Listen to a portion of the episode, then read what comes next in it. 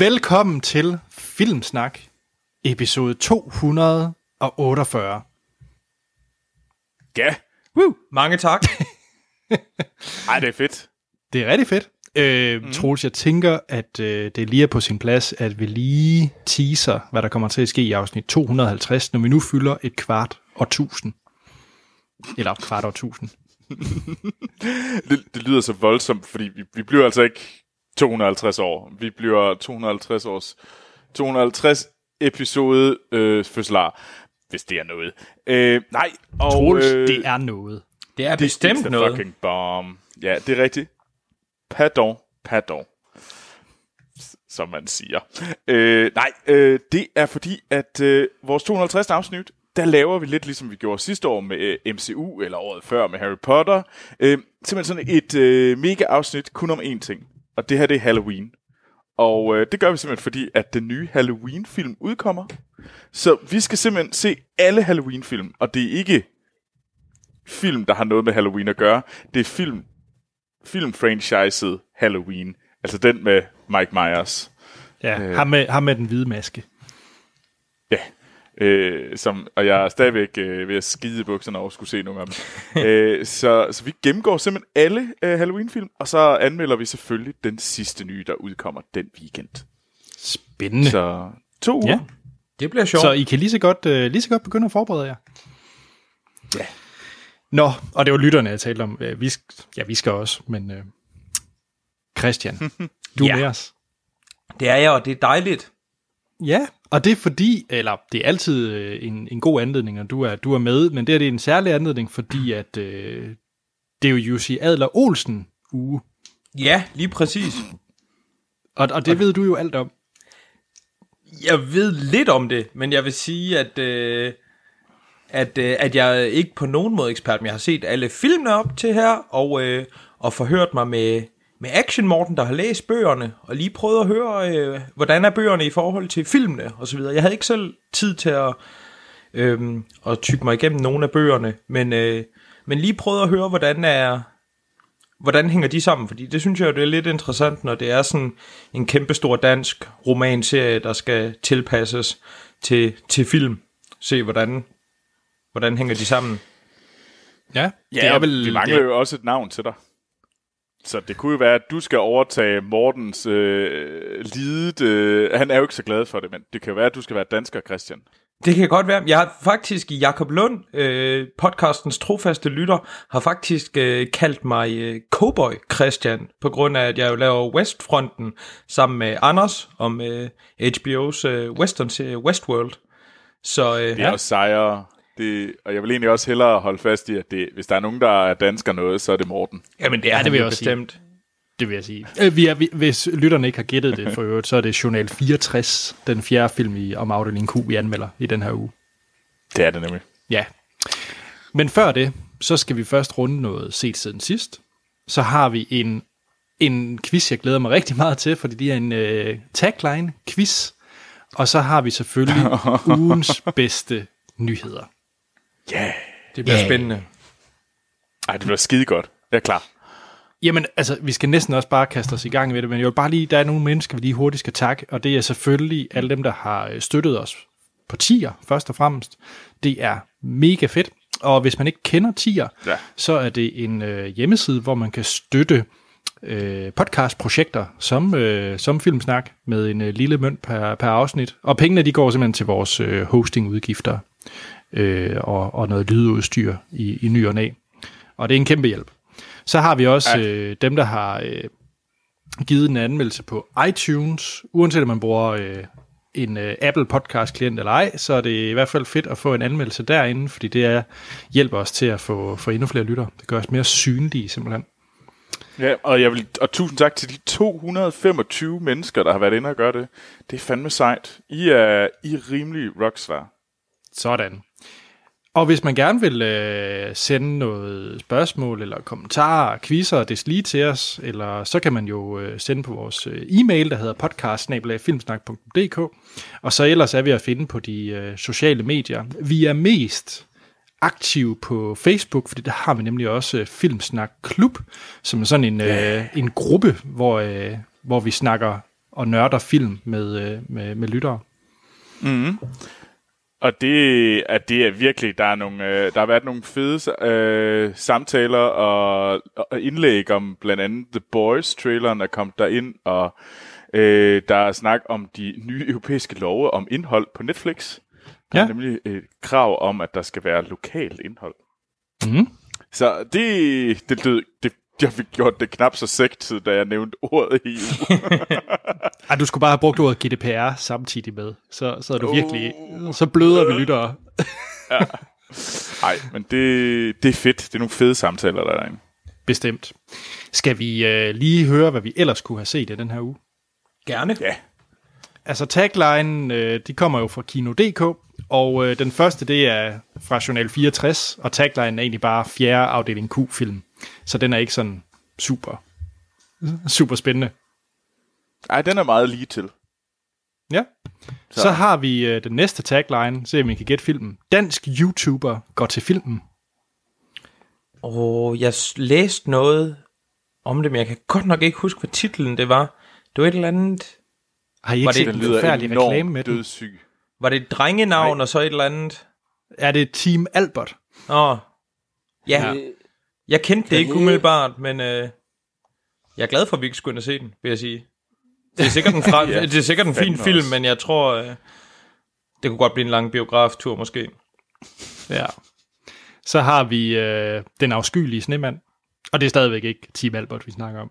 Det er en, det er en Ej, det er den der Yeti-film, ja, der, small der, ligner noget, der ligner noget bras. Jeg ved faktisk, hvem har lavet den? Er det... Øh, Er det ikke... Øh, jeg har på fornemmelse Il- Illumination. Øhm, Nå, så de plejer ellers at lave noget, noget godt noget. Ja, de er gode til at sørge for at lave film, der er billigt, der, der er lavet billigt og tjener mange penge. Ja. Jeg er synes, jo også det en virker lidt sådan. Ja, Så det den er næste, rigtigt. altså, altså der er mange film i den her uge, fordi så den næste, det er øh, Fotograf i Storbyen. Okay. Og Kino.dk. Ja. Øh, Nogle gange så, så er I simpelthen gode til at lave nogle rigtig, rigtig, rigtig dårlige tagline. den kan jeg Altså, simpelthen nok- ikke placere noget på. Det kan jeg ikke. Nej, hvad hedder det? Øh, det er en dokumentarfilm C. København, som er optaget gennem de sidste fem år og skabt efter en metode, som er inspireret af en række eksperimenterende filmskaber fra 20'erne. Okay. Ej, det er en film for Sten. Ja.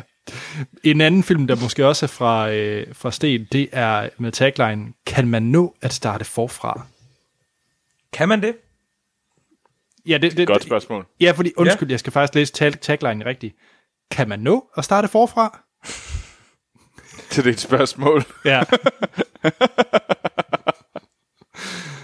øh, ja, det kan man godt. Jeg vil faktisk gerne se den her film, fordi at den øh, korte, øh, den hedder Aurora 50 sommer, som handler om en 50-årig titelkarakter, som befinder sig på randen af et nervøst sammenbrud.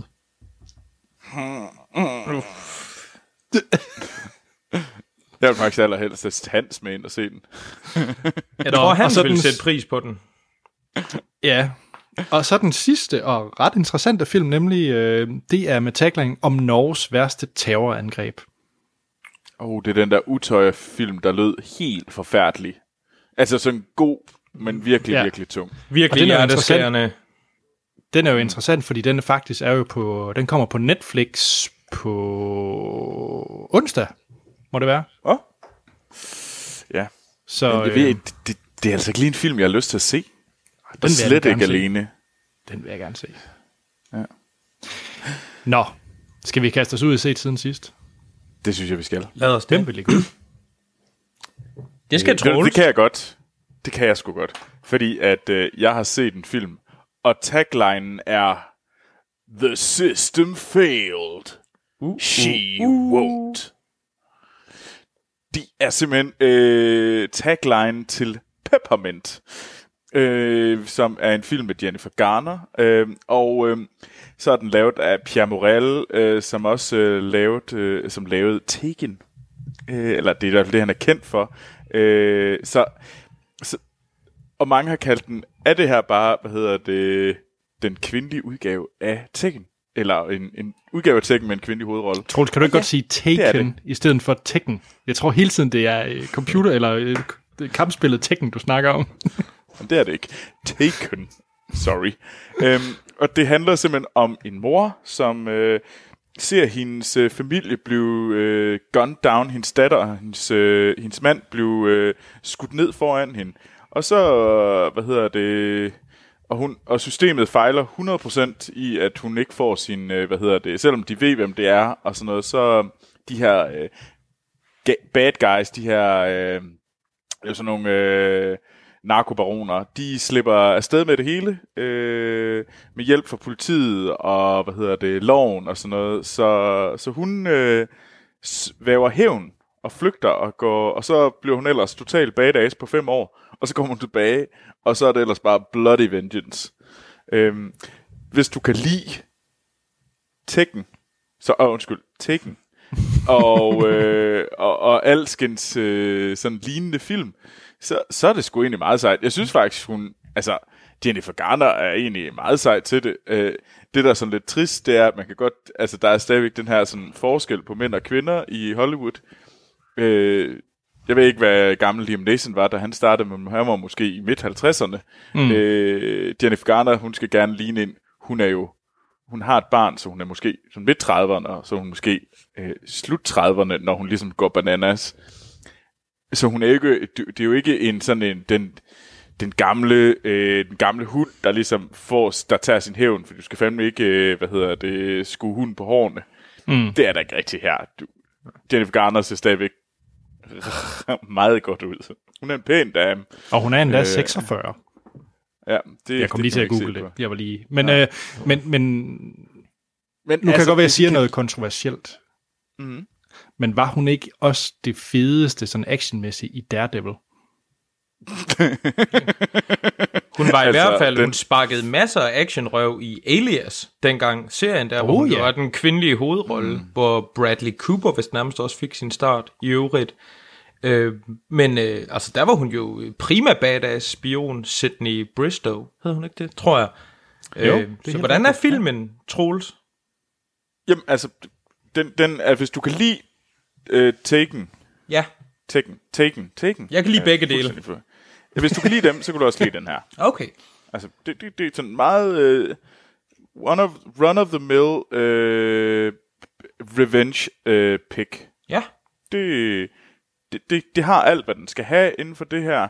Det er, altså, jeg synes, den er, den, i den her, inden for den her genre, så synes jeg faktisk, den fungerer meget godt. Øhm, det er ikke øh, på nogen måde stor kunst, øh, men altså, hvis man keder sig en aften, eller som mig, øh, fandt ud af, at det var den eneste film, der gik med engelsk tale, så kommer man ind og ser den, og så har man det også okay med det. Okay. fantastisk. Den skal helt sikkert ses. Det, Ja, jeg kunne også godt finde på at se den. Det, det kunne jeg sagtens. Men hvis I har lige lidt tid en aften, og tænker på søndag, hvad fanden skal jeg lave, så kan man sgu godt se Peppermint. Check. Ja. Hvad med dig, Christian? Hvad har du set? Jeg har set The Proposition, som er en, øh, en film, der er skrevet af Nick Cave, sangeren, og instrueret af John Hillcoat.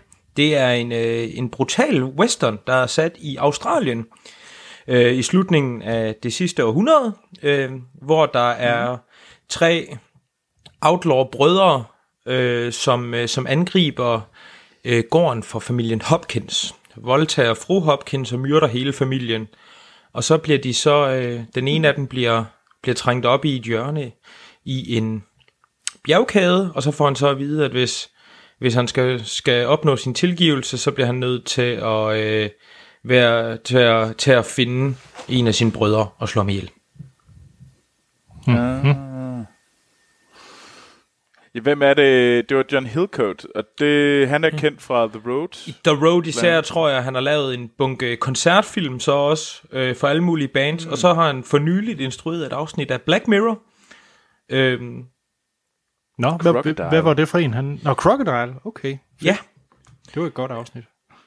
Jamen han er også, øh, jeg tror mest han har gjort sig i, øh, i, i koncertsiden af branchen, men, men så kommer han bare ind med nogle store film hister her. At det her det er sådan en gammel favorit ved mig, som jeg ser en gang, øh, en gang hver anden år eller sådan noget. Jeg synes det er en, det er en fantastisk film. Det, det fungerer enormt godt at sætte sådan en meget klassisk western i det her fuldstændig altså brutale miljø, man, de har i Australien, ikke den brutale natur, øhm, mm. og så ligesom følge, hvor, vi, hvor de så koloniserer Australien, i stedet for det, det vilde vesten.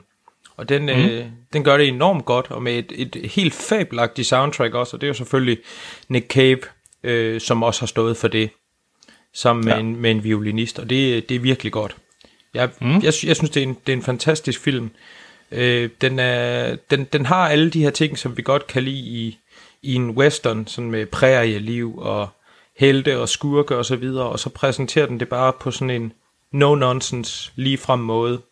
Og så er det skideskægt at se en western, der er sat et andet sted end, end lige i Amerika, selvom det er der ikke noget galt med, men, øh, men det, er, mm. det, det er fedt, det er en af de... Øh, en rigtig god sådan moderne western, synes jeg. Den er fra 2005, ja. hvis jeg ikke fik nævnt det.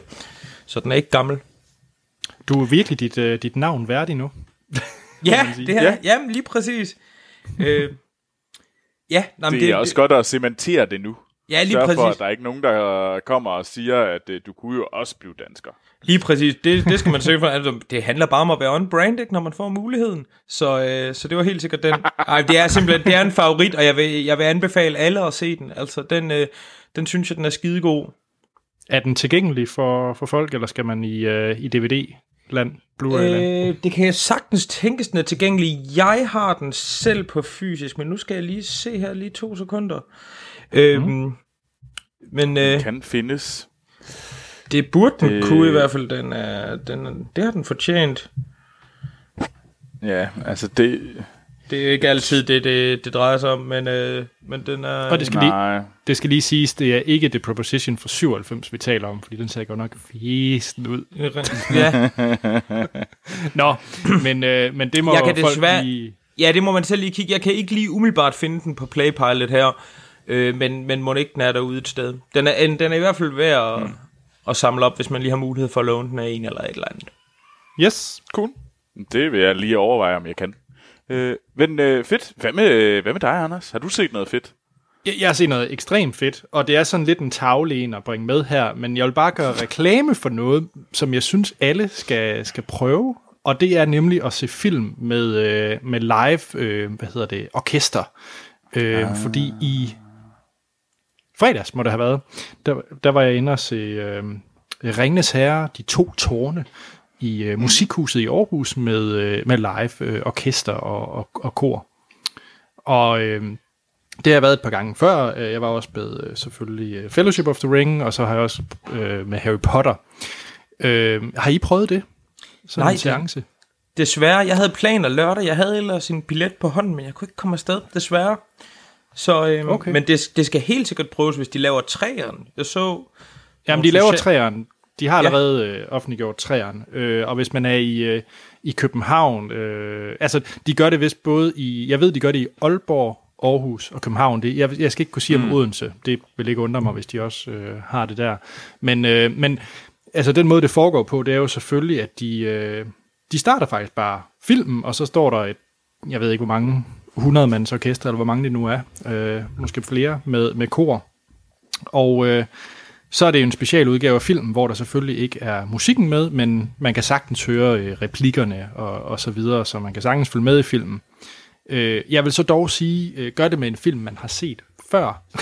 ja. øh, fordi at øh, man bliver sådan helt draget af at sidde og kigge på de forskellige øh, musikere, og oh, det, er, det er ham, Ja, samspillet, og hvor den her, den her meget ikoniske lyd, øh, hvad er det for et instrument, der laver den, så man er... Jeg, jeg ser, man ser måske kun 30% af filmen et eller andet sted, fordi man er så mm. betaget af, af musikerne. Øh, og jeg kan sige, at de gør det også med Star Wars for første gang i Danmark øh, næste år. Øh, så google det, så viser de nemlig nice. A New Hope øh, på lignende fasong. Det er sgu meget fedt. Ja, det vil det, jeg også gerne. Ja, cool. Så det var bare øh, lige et, øh, en lille opråb til, at det er altså noget, man ikke skal snyde sig selv for, sådan en oplevelse. Ja. Jeg ved også, at det Harry Potter, der kører også her i efteråret? Ja, øh, det må så være, det jeg tror kun det er toeren, de er noget til, for sidste år så jeg etteren, ja. så ja, det må være oh. toeren. Oh, jeg glæder mig så meget til den næste Harry Potter film. Eller, hvad hedder det, Fantastic Beast film. Ja. Kæft, det bliver godt. Det bliver rigtig godt. Det bliver fandme fedt. Det tror jeg var det, man kalder et sidespor, Troels. Men det er fint. Men lige for, Jeg vil gerne sige det. for at komme tilbage på sporet, vil jeg sige, jeg gad virkelig også godt se, øh, se Harry Potter live, fordi at, øh, mm. du ved, øh, Ringenes Herre, det er ikonisk musik, og det er fantastisk, og noget, jeg, jeg har virkelig skamhørt soundtracksene, men der er bare noget ved, ved scoren til Harry Potter-filmene, jeg virkelig, virkelig godt gad at se live. Det er bare efterår og vinter inkarneret, og bare klokkespil, og det er lækkert altså. Så det vil jeg helt sikkert Ja. tjekke ud. Ja, det synes jeg, du skal. Ja. Jamen, øh, hvad hedder det? Skal jeg... Øh, jeg ved ikke, om jeg kan tage over, og, og det, kan, det kan ikke være lige så... Det er ikke helt lige så sejt, men det er sejt, okay. det jeg kommer med her. Øh, det er også noget helt andet, og det er måske også lidt unfair at sammenligne med. Jeg kommer med den nye øh, Netflix-serie øh, Maniac, som er lavet af Carrie øh, Fukunaga, øh, mm-hmm. som er kendt for at være ham, der instruerede alle afsnit i den første sæson af True Detective, så den gode sæson af True Detective. Øh, så har han blandt andet også lavet øh, Jane Eyre, øh, jamen, A Beast of No Nation. Øh, han er en... Øh, han er en ret interessant instruktør, og jeg synes virkelig, det er en instruktør, man skal prøve at holde lidt øje med. Øh, og det er også ham, der skal lave den næste James Bond-film. Ah, lad os nu se. Lad os nu se. Ja, ja, men, men det er i hvert fald det, han... Øh, han er blevet... Indtil videre er han blevet hyret til det, hvilket i sig selv er ret vildt. Ja, det er, Øh, Og spændende så, også. Men, ja, super spændende, fordi det er faktisk... Øh, han, han, har, han, han, er, han er en virkelig spændende instruktør, og har noget at sige. Han er også øh, kendt for at være lidt af en primadonna. Så det er jeg sikker på, at øh, dem, der laver Bond, de bliver rigtig glade for. Men det må de jo vide, det, kunne man, det må de have vidst. Øh, men Maniac. Maniac har, hvad hedder det, øh, Jonah Hill og Emma Stone i hovedrollerne. Øh, og det er en... Øh, det er en ret trippy serie, den her. Anders, jeg ved, du også har set den. Er det forkert? I, jeg ved ikke, om du kan finde på et stærkere ord end trippy, fordi den er, den er, det er mere trippy end, end, end som så, vil jeg sige. Det er Ja, ja, bad shit Den er, crazy. Ja, det er Den det. er Den, syret. kommer nogle steder hen, det gør den altså. øh, men, men det får lige at starte det ud. Det er sat i et øh, sådan virkelig sært øh, 80'er slash start, slut 80'er, start 90'er sci-fi univers. Ja, der startede vi. Øh, hvor at øh, Emma Stone og, hvad hedder han, øh, Jonah Hills, deres karakterer, de begge to, de har det sgu ikke særlig godt psykisk, og øh, det kører bare ikke særlig godt for dem, og de kommer så med i det her forsøg, og det er sådan et forsøg, hvor man ligesom, øh, hvor der er nogle læger, der har prøvet at lave et, øh, simpelthen et medicament og, eller øh, og en større behandling, hvor man simpelthen kan øh, sørge for, at man ikke har nogen psykiske lidelser længere. Men man skal så igennem nogle step, hvor man ligesom først oplever sit værste traume, genser sit traume, man ligesom kommer igennem steps, forskellige steps i behandling, hvor man ligesom, øhm, og det gør man på en meget visuel måde. For Det må man sige det. Det må man sige. Øhm, og jeg vil ikke gå mere ind i det, fordi at, øh, jeg har jo også sgu ret vild med det. Jeg, jeg kæmpede lige de første to afsnit med at komme med ind i det, men så var jeg fandme også sugt. Men den skal Altså, lige i gang. det- Ja. Og jeg havde svært ved det første afsnit. Der kan jeg mærke, der var sådan et... Åh, øh, det var faktisk først, da jeg ligesom tvang mig til at se andet afsnit, der siger, "Ej, nu skal jeg altså lige give det en ordentlig chance. Det var jo ikke, fordi det var dårligt. Det var bare måske sådan lidt, øh, lidt mærkeligt. Øh, og så var jeg egentlig fanget, og så slugte jeg den ellers derfra. Øh, er det på højde med første sæson af, hvad hedder det, Stranger Things, hvis man skal sammenligne med noget andet Netflix? Det ved jeg ikke, om det er. Det, det, det tror jeg, det er meget smag og behag her nu. Jeg tror bedre, jeg kunne lide øh, øh, Stranger Things end Maniac, men Maniac har noget helt andet, og øh, jeg elsker universet. Altså, den er også... Øh, altså, det, igen er det en unfair øh, sammenligning af de to. Øh, mm. Jeg, vil, jeg vil sige, jeg tror Maniac, det, det man måske lige skal passe på med, det er, at jeg synes, den er langt sværere at øh, binge. Så det er ikke ligesom Stranger Things, hvor du bare kan lappe en ny episode Ja. efter dig hver eneste gang. Altså, det, det, det synes jeg er svært med, med Maniac. Der må man godt lige fordøje hver afsnit. Ja, jeg bestemt. sige. Ja. Jeg havde det også som dig, Troels. Jeg fik sat det første afsnit på alt for sent en aften. Øhm, mm. Lige da det var kommet, og man sad lige og havde nogle andre ting, der kørte i hovedet, der frem og tilbage det ene og det andet, så var det svært lige at komme ind i den. Men jeg var også lige nødt til, ligesom dig, lige at, at stramme mig selv an, og så blev jeg også helt fanget, fordi at den, den kræver lige lidt ekstra, men jeg synes også, man får en masse igen. Altså det er, hvis man kan lide universet, som jeg også har mm. forelsket mig i, så er det, så er det skidespændende. Altså det, og, og det er fedt at se nogen, der laver noget, der er så radikalt anderledes. Mm. Eller ikke ja, radikalt anderledes, men i hvert fald tager nogle chancer og, og syrer ud. Mm. Og har en unik stil, både fortællewise og sådan det visuelle.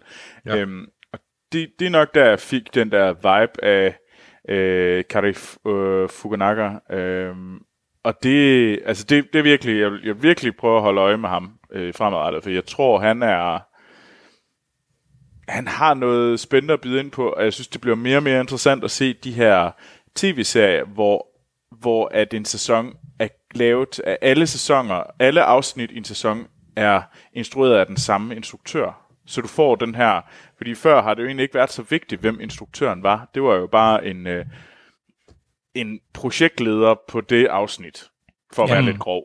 Altså, der var slet ikke den der sådan, det er ikke dig, der bestemmer.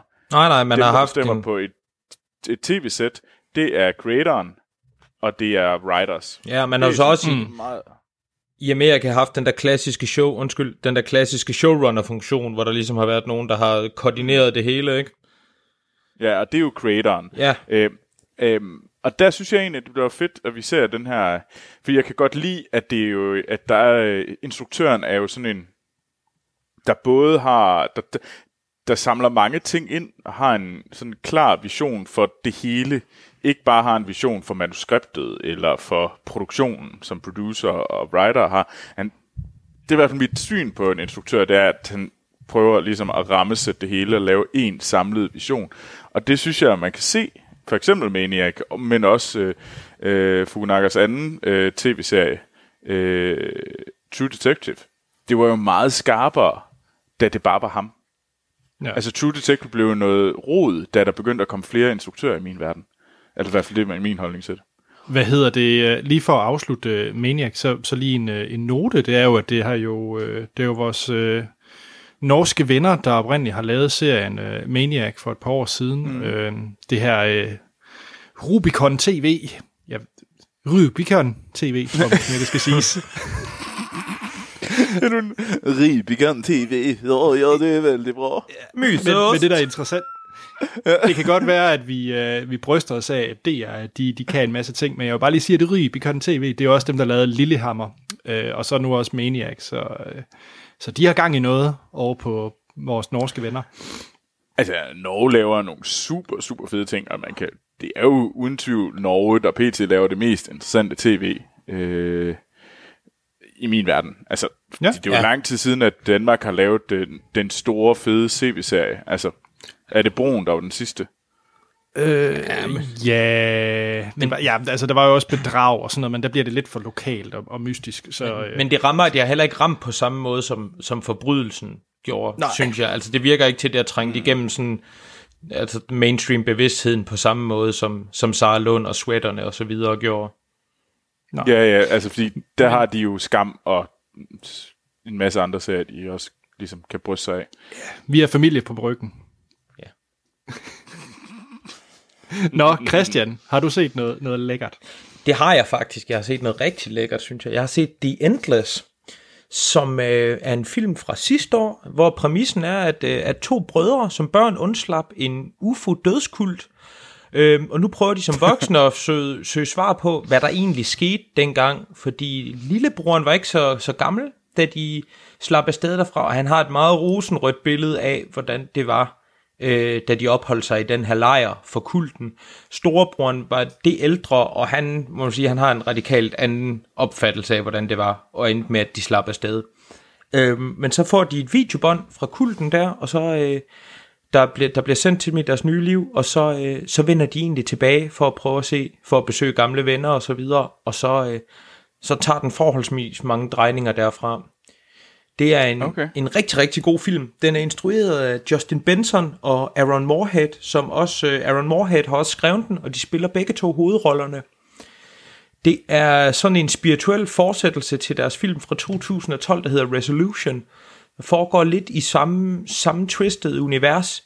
Den er, den er virkelig, virkelig, virkelig god. Øhm, forholdet mellem okay. de to brødre, det fungerer rigtig godt. Der er en troværdig kemi imellem dem. Man tror på dem som brødre, og den, den bygger spændingen rigtig, rigtig tight op. Øh, arbejder meget markant med tilbageholdte informationer, så man hele tiden er på vagt og stiller spørgsmål.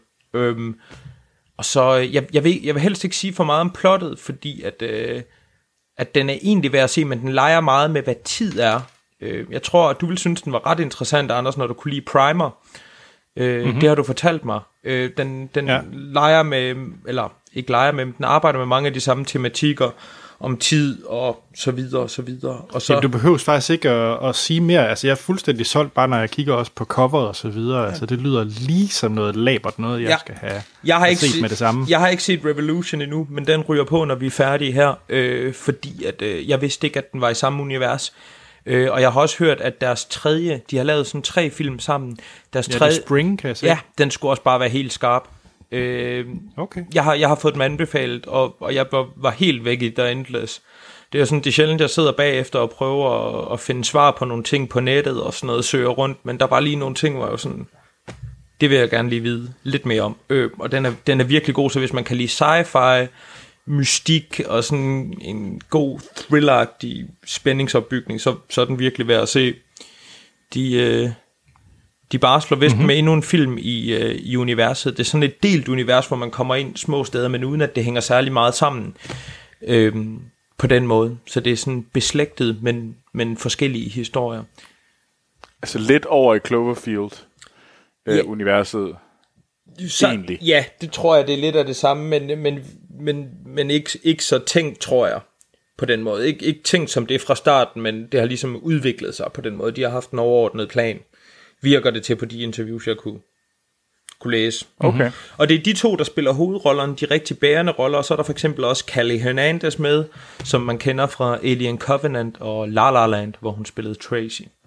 Øh, ah, og, okay. og så er der ellers et, et relativt lille ensemble, men virkelig nogle interessante karakterer øh, hister her. Øh, og så, ja, så er det bare, øh, så er det sci-fi mystik om tid og gentagelser og sådan noget. Øh, virkelig spændende. Ja. Og lyder, det lyder sgu egentlig, det, det lyder okay. Ja. Altså, Hvor kan man, øh, er det Netflix eller? Jeg lejede den på Viaplay Store. Øhm, Sådan? Ja. Øhm, så jeg ved det, jeg kunne ikke finde den andre steder, men den skal da nok være derude et sted i havet et eller andet, men der var den lige, da jeg skulle bruge den, så det var perfekt. Okay, check. Ja. Nå, Anders, ja. kom med din film. Hvad har du? Ja, jeg ved godt, at øh, nu kunne jeg komme med et eller andet øh, mærkeligt dokumentarfilm, jeg har fundet nede i gemmerne, men jeg kommer nok med noget af det mest mainstream, der har været i år. Og noget af det mest omtalte, der har været i år, fordi jeg har endelig fået set Solo af Star Wars Story. Uh. Uh. Jeg var jo ikke med til anmeldelsen, øh, fordi, fordi min, jeg, jeg passer min søn, sikkert. Øhm, og øh, så derfor har jeg egentlig aldrig haft mulighed for at se den, men nu er den så kommet på, øh, på Blu-ray og video on demand og så videre, så nu fik jeg endelig chancen for at, at se den.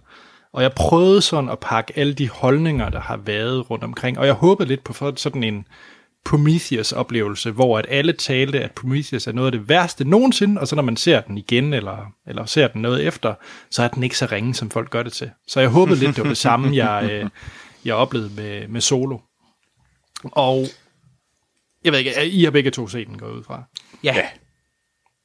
Jeg, jeg synes, det er en af de flotteste Star Wars film, jeg har set. Man kan se, at den har været svinedyr jeg synes, det, det, det, jeg synes virkelig, den, den var skarp sådan i dens øh, visuelle udtryk. Øh, både med special effects, men især havde også alle de praktiske effekter, der var proppet i filmen. Så jeg synes, det er en meget flot film.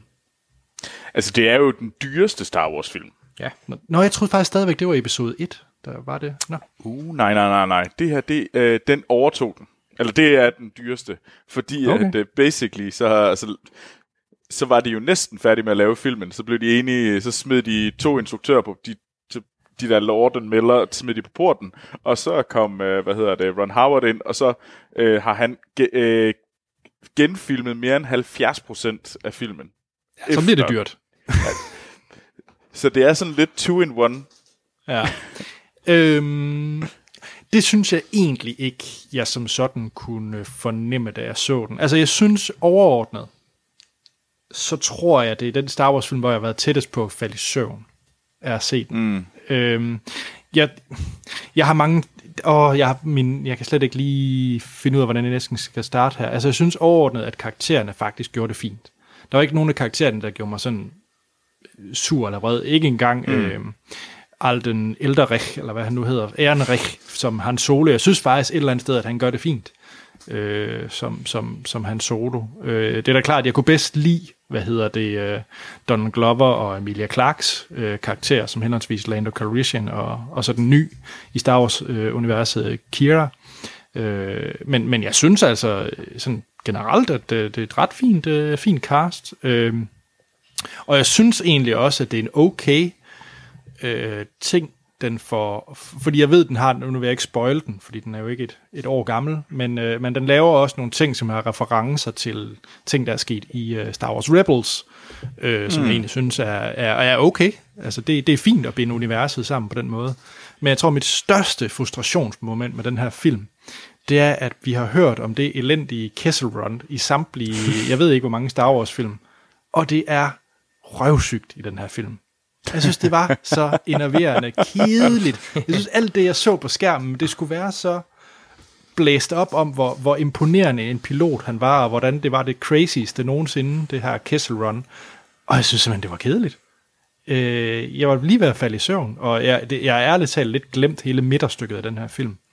Øh, og det synes jeg er synd, fordi den havde egentlig en okay start, og en acceptabel slutning, men hele midterstykket er redselsfuldt, synes jeg, den her. Ja, det er bare kedeligt. Øh, mm. så, så, så ultimativ en ret lunken oplevelse, desværre.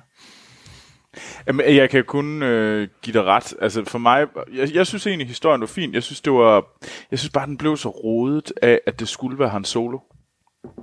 Det var for mig næsten det, der irriterede mig mest, fordi hvis de nu bare havde sagt, at det var en fed øh, heist-movie i Star Wars-universet, hvis I nu bare havde fokuseret på det, i stedet for ligesom at sådan shoehorn den ind i, i hans solo øh, ligesom historien, ja. så tror jeg, vi havde haft en meget skarpere film, hvor at øh, vi også havde haft nogle meget mere episke karakterer, øh, og vi slet ikke havde fået, at de havde stået meget, meget bedre i dag. Men det tror jeg simpelthen, at øh, de havde jo troet på, at navnet Solo, Han Solo, var brand nok til at hive en film i sig selv.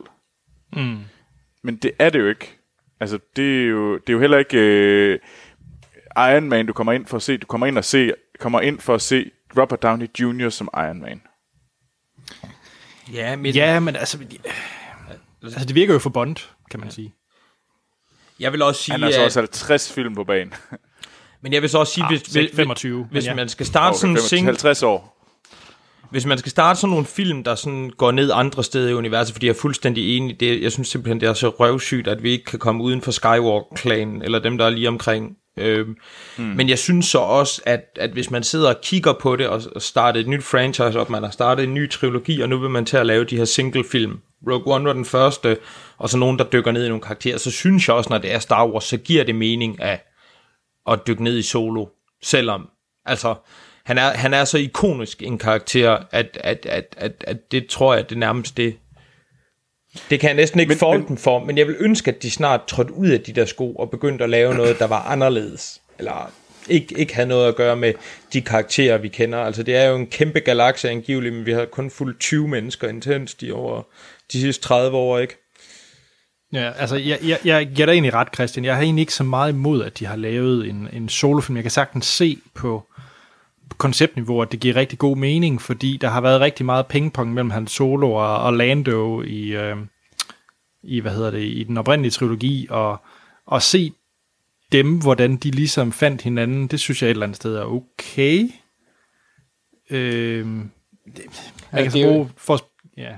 Det er jo ikke, det er jo ikke men, verdens men, mest inspireret idé, men jeg kan sagtens forstå, hvorfor man gør det, og jeg synes egentlig også godt, ja. at man kan, for mit vedkommende, at, at, at man ligesom kan, kan sige, det, at, at det er okay. Mm. Men jeg synes bare, at de burde det er Disney, og de, ja, det, jeg kan godt se på papiret. Papiret lyder det, nå, det er smart det her. Øh, Solo er kendt, og de har noget pingpong, og der er allerede en historie, vi kan bygge ind på. Det er skidesmart det her, det vil vi gerne kaste 250 millioner dollars efter. Problemet er, at de har gjort det før. De gjorde det med øh, Pirates. Altså, Jack Sparrow er uden tvivl den sejeste karakter i, den, øh, i det franchise da han fik sin egen film, hvor han ikke længere er en birolle, der er ligesom en, en stor birolle, der spiller op til nogle andre, som muligvis er lidt mere papskivagtige, så falder det igennem, fordi han er altså ikke en hovedrollekarakter. Han er mega endimensionel, han er basically bare en, han er en scoundrel, og det er altså ikke super fedt at bygge en hovedrolle omkring, øh, og det tror jeg, de finder ud af her.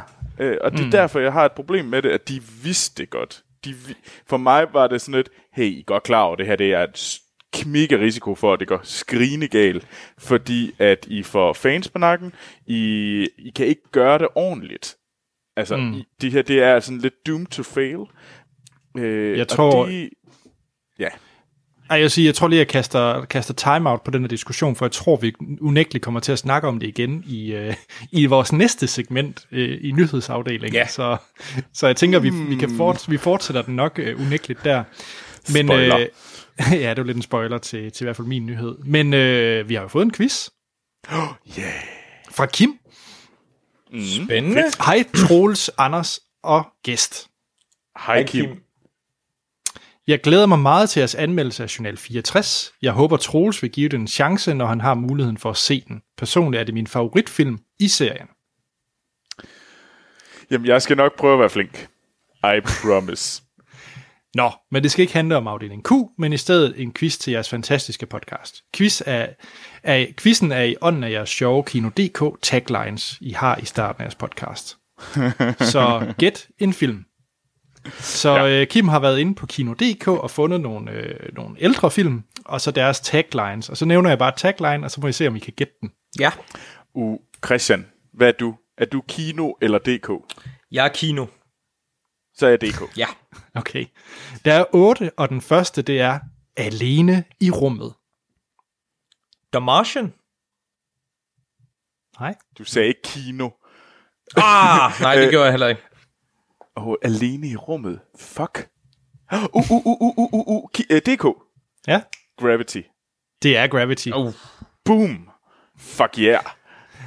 Er I klar til næste? Ja. ja. Star Trek på en helt ny måde. What? Star Trek på en helt ny måde, og det med udråbstegn til sidst. Så jeg skal faktisk sige det mere entusiastisk. Star Trek på en helt ny måde! Øh, DK. Øh, øh, Star Trek. Ja. det er J.J. Abrams uh, Star Trek. Loved it. Okay, og nu, nu kommer en af mine, mine favoritter, fordi den slutter med både et udopstegn og et spørgsmålstegn. Kom med, og tusindets mest imponerende slag. Og tusindets mest imponerende slag. Spørgsmålstegn. øh, hvad fanden kan det være? Christian, er du med i quizzen? Og ja, te- teoretisk set er jeg. Øh, jeg sidder... DK. Ja. Øh, Ringnes Herre 3. Nej. Nå. No.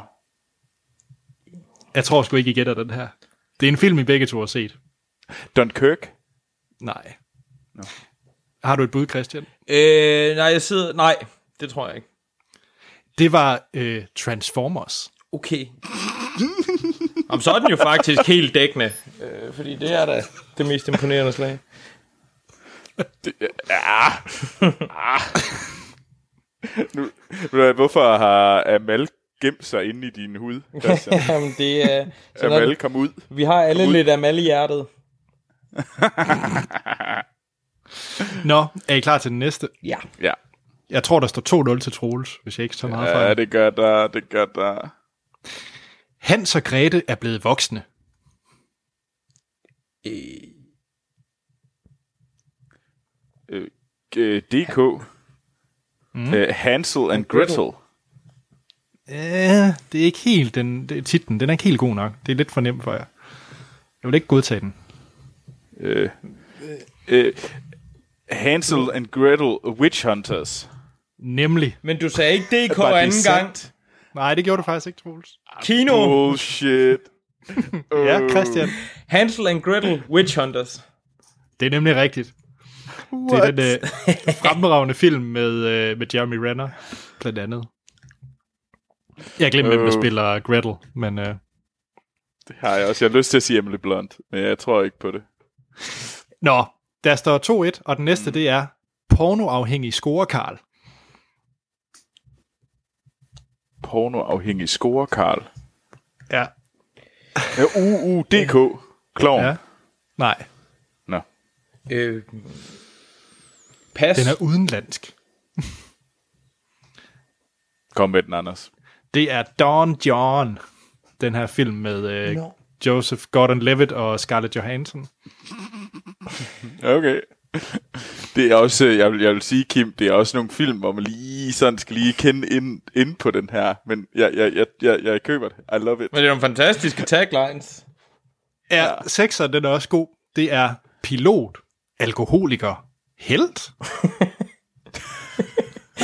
øh, kino. Er det Sully? Ja. Ja. Nej, Nej. Er det ikke Sully? han var ikke alkoholiker. Var han ikke? Jamen, det vidste jeg Nej. ikke, men... Det kunne... Han var da en held. Jeg troede, det, det var var det, der var, jeg troede, det var det, der var pointen. Det var, han var sådan lidt so-so helt. Jeg, jeg var så klar på, at det var Sully. Ja, det er det ikke. Nu får I den. Det er Flight, den der med Denzel Washington. Ej, det tro, jeg, jeg, var, jeg sad godt lige kort og overvejede, det kunne det være noget med Denzel Washington, og så kunne jeg ikke komme på mere. De sidste to, det er mine favoritter, og Christian, du kan stadig nå det, hvis du lige nailer de sidste to her. Det gør jeg da.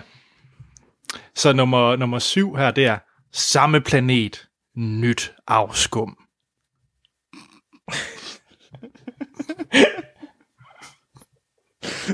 Åh, oh, samme planet, nyt afskum, Udopstegn.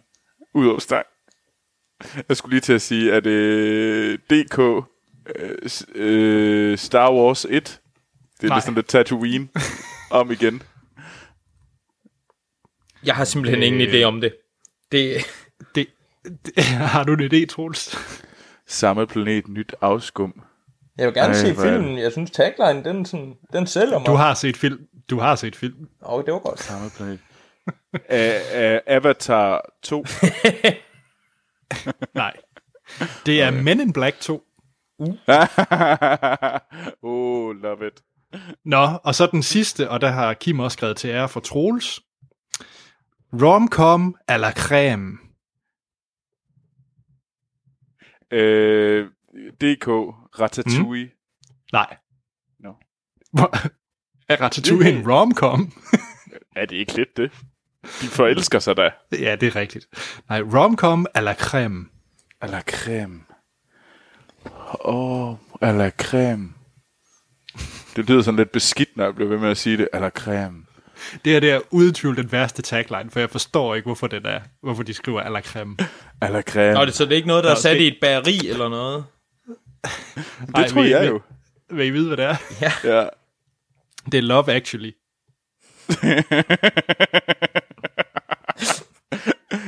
Jamen, det er jo love a la crème. Det, jeg kan da godt se det. I love it. Ja. Men jeg havde ikke lige regnet den ud. Nej. Oh. Tusind tak for quizzen, Kim. Ja, det var fedt. Mega, mega fedt. Skal vi øh, hoppe til nogle nyheder? Ja, lad os det. Jamen, de kommer her.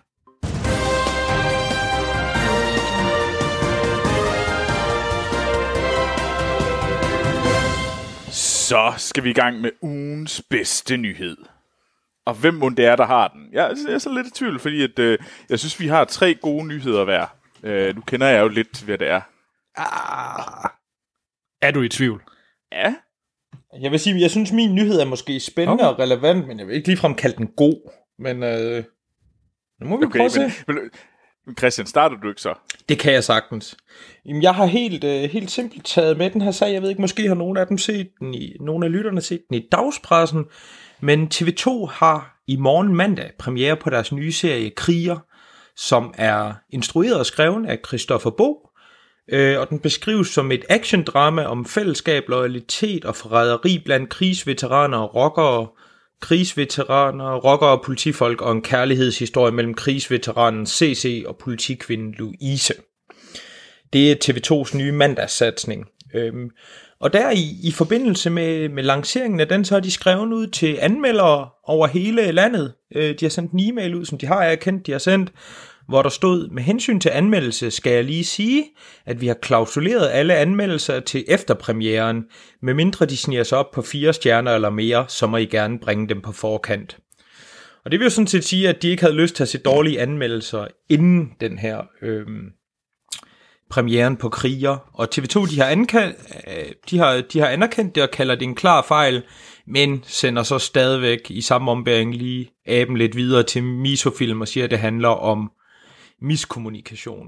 Og det, den har jeg måske svært ved at købe, ikke? fordi man kan jo sagtens forstå tænkningen, at man gerne vil styre produktet, og jeg, altså, det sker jo hver dag, så jeg synes på den måde ikke, det er nogen kæmpe synd, men, men jeg synes, det er værd at nævne, fordi at altså forhåbentlig, hvis der kommer sådan en mail til TV2's egen nyhedsredaktion, altså så vil de da for, forhåbentlig smide den ud. Øhm, så det, jeg aner mm. ikke, om serien er god eller dårlig, altså Christoffer Bo bag, bag tasterne og kameraet, det, det tyder jo godt, men, øh, mm. men generelt så, så, så altså så lugter den her slags ligesom et sent anmeldelsesembargo jo altid af, at man ikke rigtig stoler på det produkt, man har. Øhm, og så er det jo... Altså, det er jo 100% at det her det er et tegn på, at det er en lorteserie. Det er det. det er 100%. Altså, der, der er ting, der taler for... Altså, før man overhovedet kom den her ting, så er den selvfølgelig et, den er lavet af TV2. to, den er dansk. Ja. Tre, den er lavet af TV2. For helvede, hvornår har TV2 lavet en god tv-serie? Altså... Altså, jeg var, jeg var forfærdelig glad for Anna Pil. Ja, men altså, Anders, du, altså, den kommentar i sig selv siger det hele. Du er glad Hey, har du set Anna Pil? Fy føj, Anders. Puha. Og så laver de det her. Altså, ja. det skriger, at Jeg vil sige, de TV2, er, de har lavet nogle gode komedier. Øh, langt fra Las Vegas. Ja, badehotellet. Øh, badehotellet. Selvfølgelig kan du lide badehotellet. Dit, du er... Det er jo bare den, det er jo den danske udgave af Downton Abbey. What's not to like? Mener du, Anders, at øh, badehotellet er lige så godt som Downton Abbey? Sådan. Øh, jeg, nej, jeg vil, jeg vil omformulere mig. Jeg har set alle sæsoner af Badehotel. Det har jeg ikke af Downton Abbey. Det er så i hvert fald en fejl. Jeg ved ikke om det, jeg tror ikke, det er ikke en fejl for mit vedkommende, du har set Badehotel, men du burde tage dig sammen og se Downton Abbey, og så også julespecialsene, ja. fordi det er altså, det er kreds for kendere.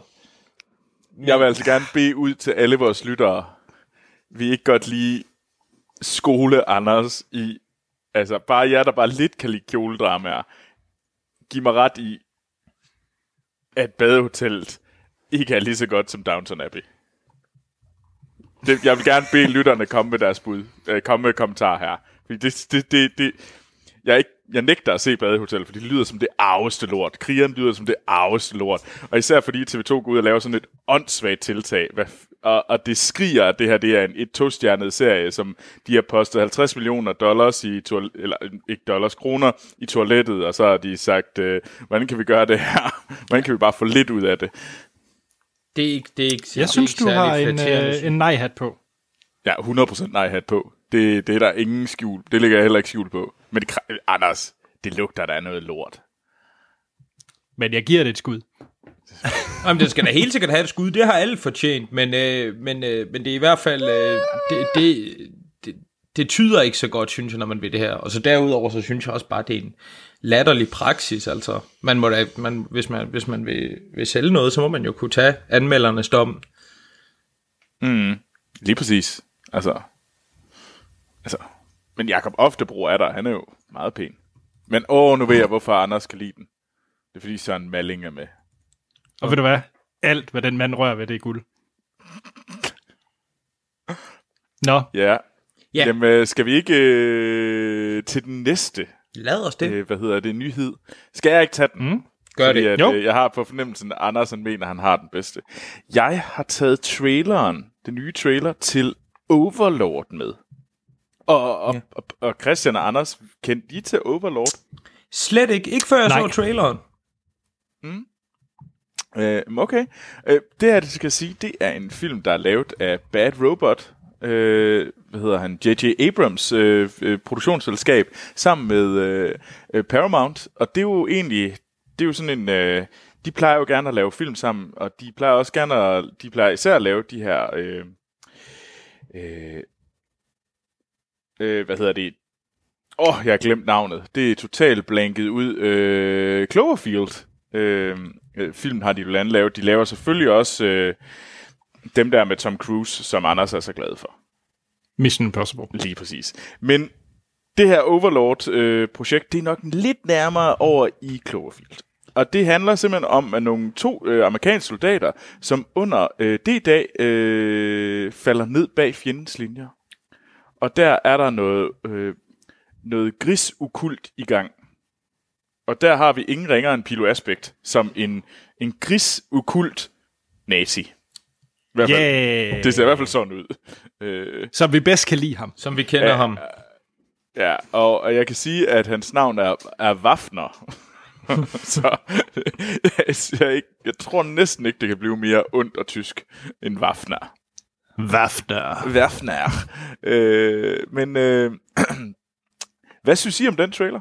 Jeg synes, den så vanvittigt fed ud. Det lignede et actionbrag hele vejen igennem. Øh, og det er der noget med, og det så ud til at være flot sat op og beskidt og med det hele. Og så det der med, at den er sat, øh, sat i før i tiden, det synes jeg, det er enormt spændende. Prøve at, at mixe universet op på den måde. Altså, jeg ved ikke, om den har noget med Cloverfield-universet at gøre, men, men det har de været, det har de, ikke hvad jeg ved af, har de sagt, at det er den, men det kunne jo sagtens være, at de lige snit den ind til sidst. Ja, ja, Og selvfølgelig. kaldte den Overlord Cloverfield. Ja, de vil i hvert fald aldrig indrømme det, før den kommer ud. Lige Så- præcis. Øh, Hvad med dig, Anders? Altså, jeg, jeg, synes, jeg synes, det så, øh, så rigtig fedt ud, men det var også bare fordi, jeg synes, den så visuelt også ret mm. interessant ud. Altså, jeg havde, kunne ikke lade være med at tænke på Wolfenstein. Det er jo heller ikke dårligt at ja. tænke på. Det, nej, det er det bestemt ikke. Men er det kun mig, der har den øh, fornemmelse? Nej, jeg kan sagtens se det nu. Jeg tænkte jeg ikke på det under, under, under... Da jeg så den, tænkte jeg ikke på det, men jeg kan sagtens se, hvad du mener nu. Øh, det bliver... Øh, Ja. Nej, Ja. men det var Overlord. Øh, så, men, og hvis man har lyst til at tjekke traileren ud, eller tjekke øh, et øh, link ud til Christians historie, øh, selvfølgelig også til Anders' lige om lidt, jamen, så kan man jo skynde sig ind på vores shownoter, og så kan man simpelthen øh, finde traileren der. Nemmerlig. Nå, Anders. Jeg er sikker på, at du tror, du har den bedste. Altså, jeg ved bare, at øh, mængden af Star Wars-fans er, i forhold til vores lyttere er ret stor, så jeg tænker, når man kommer med en Star Wars-nyhed, så er det billige point. I hvert fald Det er, hvem der har det den bedste billige point. Nej, hvad hedder det? øh, Der er kommet nyt ud om den her Star Wars live-action tv-serie, som John Favreau skal, øh, skal stå bag. Ja. Og John Favreau, det er jo ham, der har lavet øh, den første Iron Man-film. Det var ham, der var øh, Monikas rige kæreste i Venner. Øh, og, og så har han lavet Junglebogen. Ja. Ja. Og han har også lavet... Øh, han er jo med i rigtig mange. Han er jo, øh, hvad hedder det... Øh, Iron Mans chauffør. Ja, Happy. Ja. Nå, men øh, han skal stå bag den her live-action øh, tv-serie, som til at starte med får otte afsnit, og den kommer dedikeret til øh, Disneys, øh, Disneys kommende streamingtjeneste, som vi har snakket om i mm. tidligere episoder. Og der er kommet nyt om den, hele to ting, fordi at øh, først så øh, John Favreau, han har meldt ud, hvad det er, øh, universet bliver, eller temaet bliver i den her tv-serie, og den har fået et navn, og navnet det er The Mandalorian. Og den kommer til at, øh, at følge sådan historien efter Django og Boba Fett, så en, øh, en anden øh, formodet bounty hunter øh, mm. øh, kommer frem i Star Wars-universet, universet, og det, det foregår efter øh, Empires fald, men før First Order ligesom bliver en ting, altså så mellem øh, 6 og 7. Øh, Okay. Ja. Og, Det er ret øh, fedt, synes jeg. det er super fedt. Det er super fedt, og det er en, øh, en sådan en lone gunfighter, som han skriver, som er ude i de her sådan øh, yderkanterne af, af, af galaksen. Øh, så jeg tror, de prøver at lave den sådan relativt øh, selvstændig, Det lyder- øh, den her tv-serie.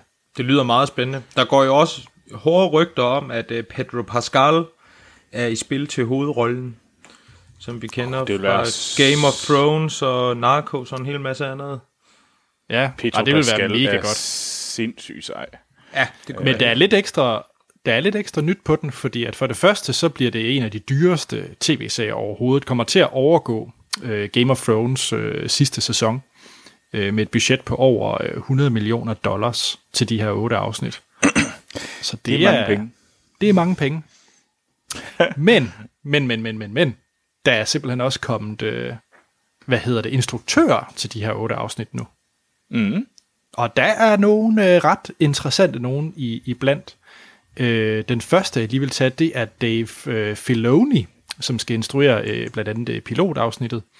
Og det bliver hans øh, live-action debut, men mm. han har instrueret en, øh, en hel del øh, Clone Wars, øh, undskyld, Rebels øh, og Clone Wars. Undskyld. Han var jo creator faktisk på den her. Ham, der skabt øh, Rogue, øh, øh, ja, Rebels. Det var Ja. ham, der skabte den, så uh, han er sådan inden for Star Wars fandom, så er, er han et navn. Øh, Ja. Dave Filoni, fordi han er en af dem, som ved, hvad Star Wars er. Mm. Det, Så er det spændende, om han kan håndtere øh, krukkede skuespillere. ja, det er et godt spørgsmål. Mm. Den næste, som skal instruere, det er Rick Famuyiwa. Det er mit bud.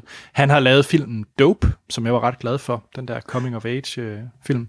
Åh, oh, ja, den er fin, den film. rigtig god. Mm. Ja. Så, øh, men han har ikke lavet så meget ud over det. Han har instrueret The Chi, øh, sådan en Showtime-serie. Og vi fortsætter, så er det øh, en, der hedder Deborah Chow. Øh, hun er, hvad jeg lige kan se, primært kendt for at have instrueret nogle øh, af de her øh, Marvel Netflix-serier, som øh, Jessica Jones og øh, Iron Fist, og en enkelt afsnit af Better Call Saul.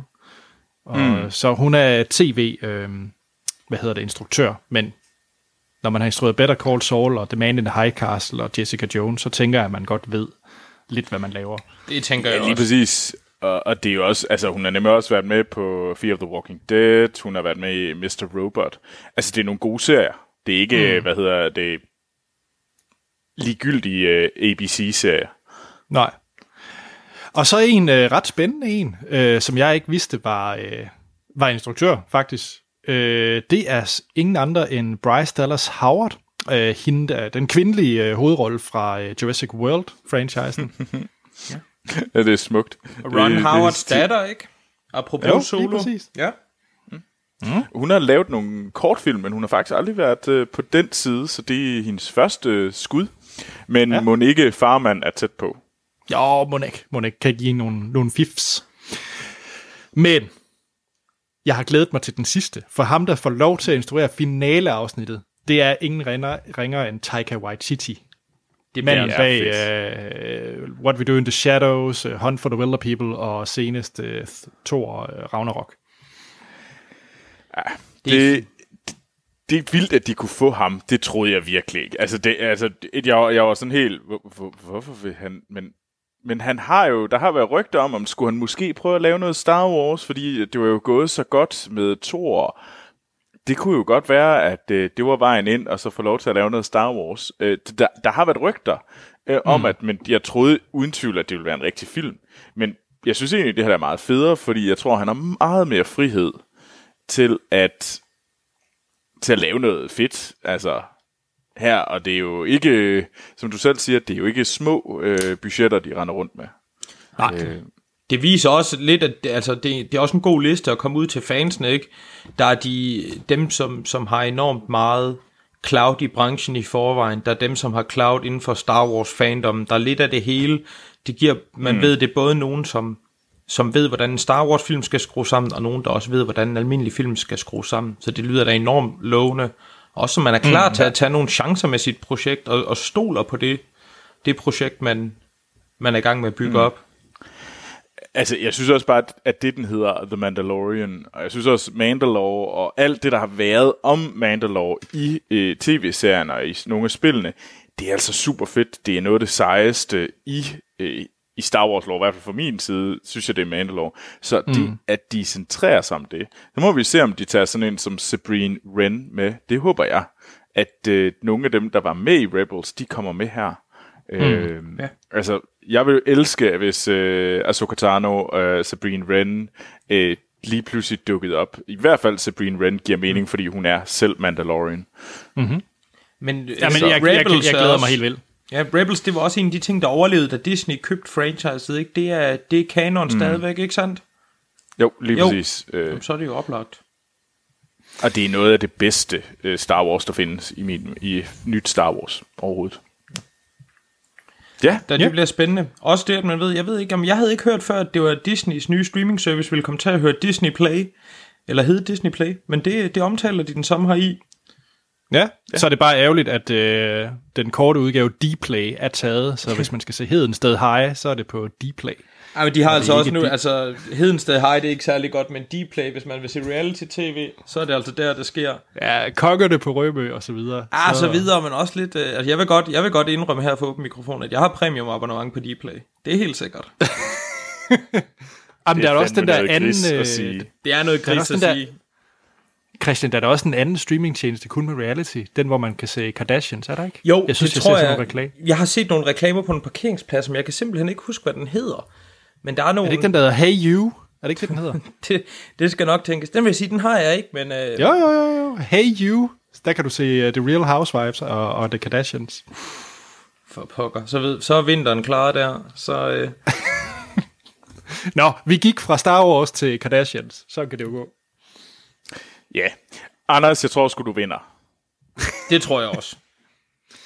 Det var også en, en nem en den her gang. Er der nogen sige. hurtige for Jakob? Det er der, og de er meget hurtige, øh, fordi han regner jo nok med, at vi har taget alt Star Wars og så videre.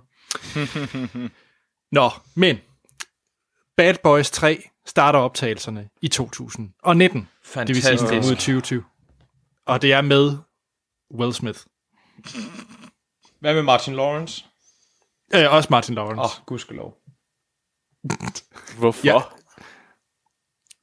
Christian, det, det, det er du simpelthen nødt til at forklare. Kan du godt lide Martin Lawrence?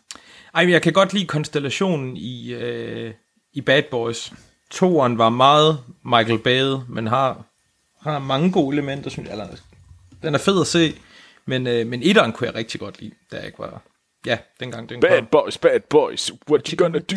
What you gonna do? Come for you. Kan, kan, nu kommer jeg lige med endnu en øh, ting, hvor Anders ikke har set film. Øh, jeg har faktisk aldrig set Bad Boys. Holder de, hvis jeg skulle se dem nu? Anders! Hvis du vil se en blockbuster med et par, et par strømmer med et godt sammenspil, der, der knaller narkofolk i Miami, så holder Så- de 100 procent. Så ser jeg 21 Jump Street. Ja. ja, okay, men jeg, jeg, jeg synes især den første, altså toeren er meget den, øh, den æra Michael Bay Transformers 1-agtig. Og, altså, du ved, det, det er Michael Bay, der optager en film i Miami, så ved du næsten, hvordan det er med panoreringer og det ene og det andet. Ja, men jeg synes, ja. der er mange gode elementer i, og det, det er ikke en tænkefilm, det er det ikke, men det er sådan en, man sagtens kan se lørdag aften. Og jeg kan i hvert fald. Ja. Nå, men øh, hvad hedder Hvor har det? Martin Lawrence lavet noget lort? Ja, det har han. Hvad hedder det? Der er lige noget DC-nyt fra, øh, fra hvad hedder det, Jacob Lund også. Og ja. Ja. det er, at øh, deres live-action-serie Titans, øh, den øh, har allerede øh, blevet godkendt til en sæson 2.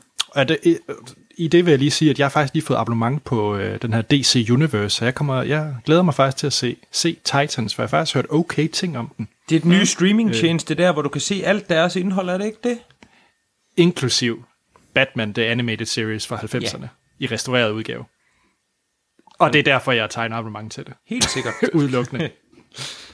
og så det sidste øh, nyhed fra Jacob Lund, det er Deadpool julefilm. ja, det så jeg godt. Åh oh, ja, Deadpool julefilm. Det, det, det, en, oh, det, og det, ja, ja, man tror, det lyder fedt. Men det er jo en, det er Deadpool 2. Bare ikke, uh, bare PG-13. Hvad? Ja. Den er Nå, men så skuffer ned, du Jacob? Lund, fordi, fordi Jacob Lund han skriver nemlig, at han ikke helt kunne finde ud af, hvad det indebærer. Ikke andet end, der kommer noget Deadpool til jul. ja. De har simpelthen genklippet, genklippet toren. Det er i hvert fald, hvad jeg har kunne læse mig frem til. De har genklippet toren, og så udgiver den til jul. Øh, bare uden alle fuck og, og, og, og bad. Øh, sådan, sådan helt, helt. De har bare gjort den PG-13. Nå. Det bliver et kæmpe nej tak herfra. Ja, den står jeg også over. ja. Nå, jamen det var lige lidt hurtigt fra, fra Jakob Lund. Skal vi ikke til det nu? Det jo. synes jeg. Det vi, det vi alle sammen, inklusive Troels, er kommet for. Nemlig den fjerde film i afdeling Q. Sagaen. du, sælger, du oversælger den så meget. Ej, det, bestemt ikke, fordi nu skal I bare høre fuldstændig vanvittigt fedt klip fra filmen. Det kommer her. Det er super.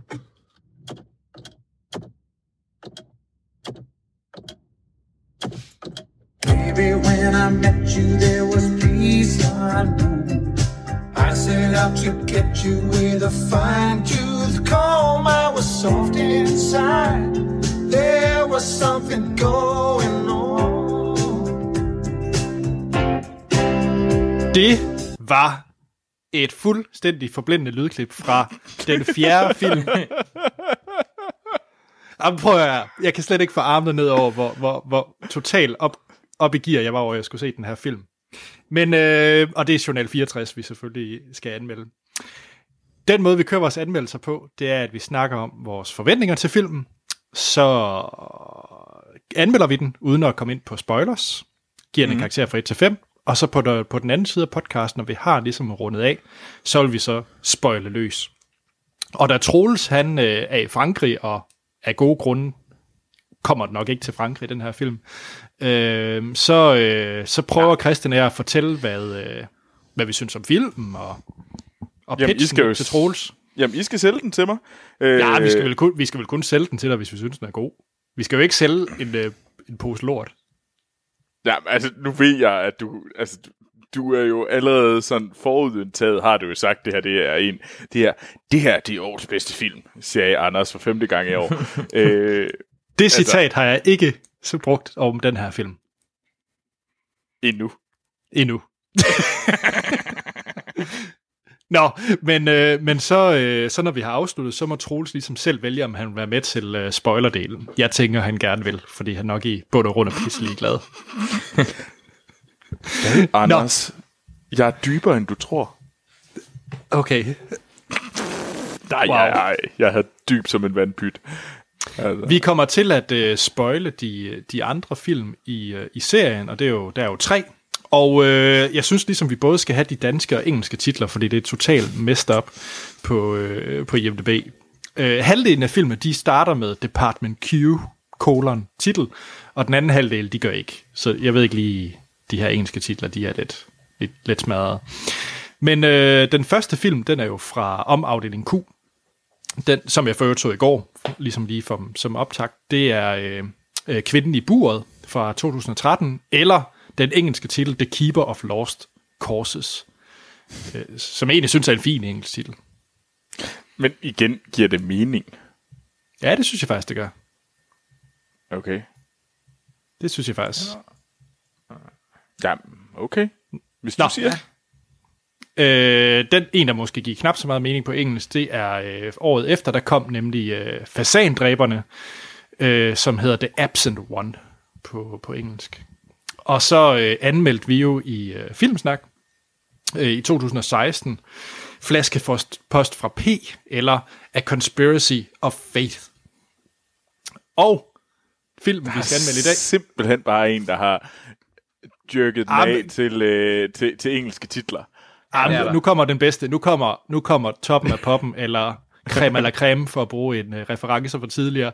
Uh, Journal 64 på engelsk er The Purity of Vengeance. Bum. ja. Jamen, det, ja. Åh, oh, du gør mig så glad. Jussi Adler Olsen. For satan. Hvad hedder det? Øh, vi har jo øh, Christopher Bro, Bo som, øh, som instruktør øh, på filmen, og mm. øh, den er selvfølgelig skrevet af baseret på Jussi Adler Olsens øh, bog, men så er det også Nikolaj Arcel, der har skrevet manuskript til filmen. Og vi har stadigvæk øh, Fars Fars i rollen som Assad, og Nikolaj Likå som øh, rollen som Karl Mørk. Mm. Øhm, vi har, i den her film har vi øh, Ja, og så en pilmark er selvfølgelig også tilbage, og en række af de andre fra, øh, fra det tidligere film. Ja. Ja, Skal vi lige kort runde, hvad den handler om? Jamen, det Og synes jeg da. Lad os det. Hvad hedder det? øh, Og vi, det er jo vigtigt ikke at spoil her. Øhm, så, Journal 64, den fortsætter jo selvfølgelig i, øh, i, at afdeling Q sidder nede i deres kælder og skal finde den næste sag, de skal gå i gang med. Øhm, og øh, filmen her, den foregår i en hel del øh, flashbacks, hvor man følger øh, en, øh, en kvinde, som... Øh, er det i 60'erne? Nu bliver jeg faktisk lidt i tvivl, Christian. Jeg mener, det er i, i 50'erne, det starter. Er det 50'erne? ikke, I slutningen af det, siger det ikke, det er jeg i tvivl om. Jeg mener, de siger 58 på et tidspunkt, men jeg er ikke sikker. Okay, men i hvert fald, øh, det er en øh, kvinde, som øh, har, øh, har sex og, og venter barn med en... Er det, hans, er det hendes fætter? Ja, det er det Tage. vist? Ja, Tage, ja. Og øh, det opdager øh, faren, så hun bliver sendt på kvindehjemmet på, øh, på Sprogø. Øh, og kvindehjemmet, det var jo en reel ting, og forfærdelig ting, i, øh, der i 50-60'erne og vel egentlig op i 70'erne. Øh, så det er lidt det der filmens omdrejningspunkt, det er det her med, mm. hvad må der kunne være sket på de her kvindehjem. Øh, og så, så det, øh, der følger vi lidt. Øh, halvdelen af filmen foregår vel, eller en tredjedel af filmen foregår, hvor man følger hende der i, øh, i start 60'erne. Og så den anden halvdel, det er jo så, hvordan det leder sammen, hænger sammen med det, øh, Karl Mørk og, og Assad, de prøver at, at opklare. Og så har jeg vist ikke sagt for meget. Slet ikke. Nå, Nej. hvem vil næsten lægge ud med forventninger? Jeg havde ikke særlig høje forventninger. Skal Jamen, jeg sige. take it away, øh, Christian. Hvad, hvad er din holdning generelt til den her øh, franchise? Min holdning er, at jeg tror, det vil fungere meget bedre på bog. Øh, det, har sådan, det har været en, en grundting, der har været lige fra den første film, hvor første gang jeg prøvede at se den for en del år siden, øhm, simpelthen måtte slukke efter en halv time, fordi der kom en Hva? scene, hvor jeg, ja, der kom en scene, hvor jeg, det kunne jeg simpelthen ikke sidde igennem. Jeg synes, det var for pinligt, og jeg kunne godt se, hvordan det havde fungeret i romanforlægget, men det var bare ikke, det var, simp- det var simpelthen for dansk på alle måder. Kan du huske, Øh, hvad det er for en scene? Nu er jeg virkelig det- bare nysgerrig. Ja, det kan jeg godt. Øh, jeg ved ikke, er det for spoileragtigt, eller må jeg Nej, sige nej, det? ikke, ikke, ikke for første film. Det er den første scene, hvor hende, hvor hende der politikeren ligger nede i den der tank og skriger. Øh, første gang, vi ser hende i det. Kvinden i buret. Ja, ja, kvinden i buret, undskyld, den første film. Der er en scene, hvor, hvor hende her, den kidnappede politiker, hun ligger nede i sådan en form for kompressionstank eller et eller andet, og, og skriger, hvad hendes navn er, og hvorfor han gør det her ved hende og sådan noget. Og jeg kunne sagtens se, hvordan det kunne, kunne fungere i sådan en, øh, en, en romansammenhæng, hvor man sidder og læser det, men, men det rammer for mange af de ting, jeg generelt ikke bryder mig om ved dansk film, øh, til, til at jeg kunne se det dengang. Er det, er det, at de taler dansk? Nej, ikke nødvendigvis. Det er sådan... Nogle kun mig, der er så fjollet. og den, og den måde, det sådan ligesom bliver, det kan blive sådan sat lidt op, og jeg, jeg, jeg synes bare, det var sådan, det solgte mig ikke på det. Øhm, men så vil jeg sige, jeg synes generelt, at de, tre- jeg synes ikke, de tre første film, de er særlig gode, og jeg synes især træeren er altså nærmest elendig. Øhm, så derfor var mine, mine forventninger ikke særlig høje, da jeg gik ind og så den her. Men det vil jeg så også sige, at de blev gjort til skamme, øh, fordi jeg mener ultimativt, at det her det er, det er klart bedste film i, i serien indtil videre. Og det kom lidt som en overraskelse. Der twistede du lige mine forventninger. Det kommer også som en overraskelse for mig, vil jeg sige. Øh, det vil jeg godt nok sige. Jeg ved ikke, skal vi tale om dine forventninger også først, Anders, inden vi går videre? Ja. Mm. Ja, lad os det. Øhm, først og fremmest, øh, så, så, altså, det er jo lige min genre. Det er øh, thrillers, og jeg kan godt lide det dansk. Øh, jeg kan godt lide... Øh, og jeg kan godt lide det dansk, fordi det er sådan lidt hyggeligt. Et eller andet sted. Jeg kan godt lide, at man render rundt på... Øh, jeg, jeg har ikke talt på alle de gange, jeg føler, jeg har opholdt mig på øh, Københavns Politigård øh, den der ikoniske øh, bygning. Fordi med den mængde af forbrydelsen og rejseholdet og afdeling Q, Anna Pihl. er, så Anna Pil for den sags skyld, jeg, jeg kan godt lide, at det er lokalt på den, på den måde. Altså det, det synes jeg bare er, er, er rart. Ja. Øh, det, det, det appellerer meget mere til mig, end hvis der var nogen, der rendte rundt på Pentagon, må jeg sige.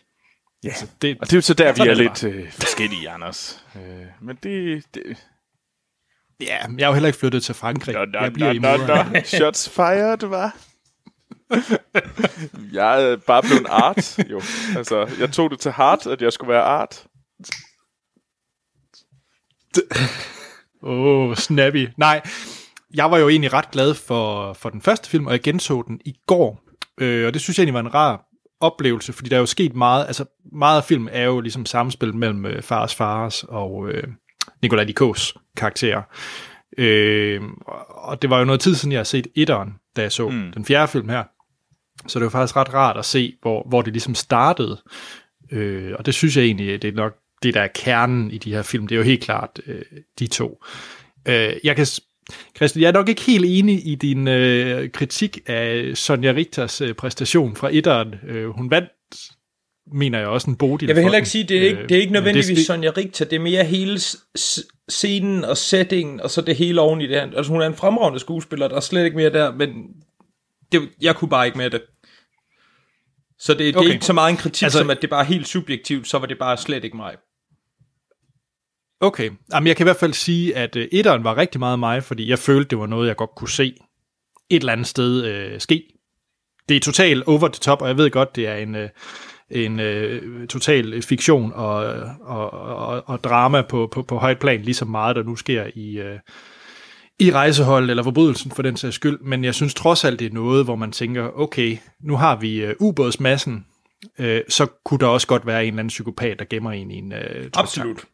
Altså, jeg, mm. jeg kunne sagtens se det ske. I, øh, specielt efter ubådsmassen, desværre, så synes jeg jo ligesom et eller andet sted, alt kan, øh, kan ske. Ja. Altså, ja. Tværtimod, det, det vil jeg så ikke sige i film 2. For jeg synes, film 2 er, øh, hvad hedder det, fasandræberne, er ganske forfærdelig. Øh, jeg synes, det er en rejsesfuld film, og jeg synes, den, den gør netop alt det, som etteren gjorde godt. Det her med, at det var noget, der var føltes øh, tæt på, og noget virkeligt. Øh, så toren med en total over-the-top Pilo Asbæk. Jeg kan egentlig godt lide ham, men det blev, det blev nærmest øh, alt for karikeret tegneserie. Det blev bare ondt med ondt på, i, i altså så så gruppevoldtager de, yeah. så skyder de troede dyreart, og det ene og det andet. Altså det er simpelthen, det kan, yeah. ikke, det kan ikke blive mm. vildt nok, eller mørkt nok. Nej. Og det, og det, det, det, det bliver simpelthen for meget. Altså der, der bliver det mere, der bliver, der, der bliver det så tydeligt, at det, det er ren fiktion, og så, så ja. går der sgu meget af det for mig. Og jeg, jeg, jeg synes egentlig, øh, jeg kunne også ret godt lide øh, Flaskepost fra P. Øh, den er sådan lidt en mellemting, synes jeg, mellem etteren og toeren. Øh, den har stadigvæk nogle problemer med, at det bliver lidt for, øh, for, for Du crazy. mener alle de der øh, gange, hvor vi skal have den samme helikopter, der flyver ind forbi? Zoom. Zoom. Ja, det, det, ja. De havde booket den helikopter. Og fars fars, der lige pludselig Dansk selv kan styre helikopteret og så videre, det er, det er råfedt. Ja, der er nogle uheldige ting i den, og jeg synes også stadigvæk, at etteren er, er bedre. Øh, ja, så det, så, men jeg havde store forventninger til den her, også fordi jeg har hørt, at selve øh, bogen skulle være en af de, de bedste i serien. Jeg, men, jeg mener, Morten, øh, Action Morten har nævnt, at øh, Journal 64 er, er også hans yndlings. Nu må jeg ikke... Jamen, han fik også den, øh, han, det, han fik glasnøglen for den, altså den store nordiske krimipris. Så det er, by all accounts, en rigtig, rigtig mm. god bog. Ja, så jeg var rigtig, rigtig... Og jeg så den i IMAX, fordi mindre kunne ikke gøre det. Jamen, altså, hvis man kan se det, det i også. IMAX, så skal man se det i IMAX. Altså. Medmindre man også kan se det i 4DX, fordi så er det sådan, man skal se det. Åh, oh, det gad jeg godt. det havde... Det havde. Der er nogle ubehagelige scener, jeg ikke har lyst til at blive sprøjtet i hovedet. Ja, det vil jeg også sige. Der er, den, er, der er, den er fyldt med ubehagelige scener. Hvordan levede den så op til dine forventninger, da du så kom derind? Jamen, jeg var... Må jeg ikke, øh, må total... jeg ikke lige sige, hvad mine forventninger ja. til filmen ja. er? Ja, jo, jo, gerne. At den er lige så dårlig som de tre andre. Øh, Anders... Jamen, mener du, de tre, mener du virkelig, Troels, de tre andre er, er, er lige Jamen, jeg har svært ringe? ved at... Øh, jeg, jeg, fordi det, det nægter jeg simpelthen at tro på, fordi toren er så markant dårlig. Det er sjovt, det kan jeg ikke huske. Jeg synes bare, at de alle sammen var sådan lidt. Så for mig er det bare en stor, grå masse af forlænget øh, rejse, øh, rejseholdsafsnit. Ja, jeg, der vil jeg altså også sige, der er mere, altså jeg ligger mig nok lige midt imellem jer. Altså jeg synes, der er dårlige ting i alle sammen, men de, de varierer sådan lidt. Så altså, de tre første, de, jeg, jeg synes fandme heller ikke, de er særlig altså, gode. det kan godt... Men især toerne og treerne. Ja, det er nok dem, jeg mindst kan lide. Jeg kan mærke, at jeg får en kamp her. ja. Men Anders, fortæl, hvad synes du så om filmen? Skal jeg se den?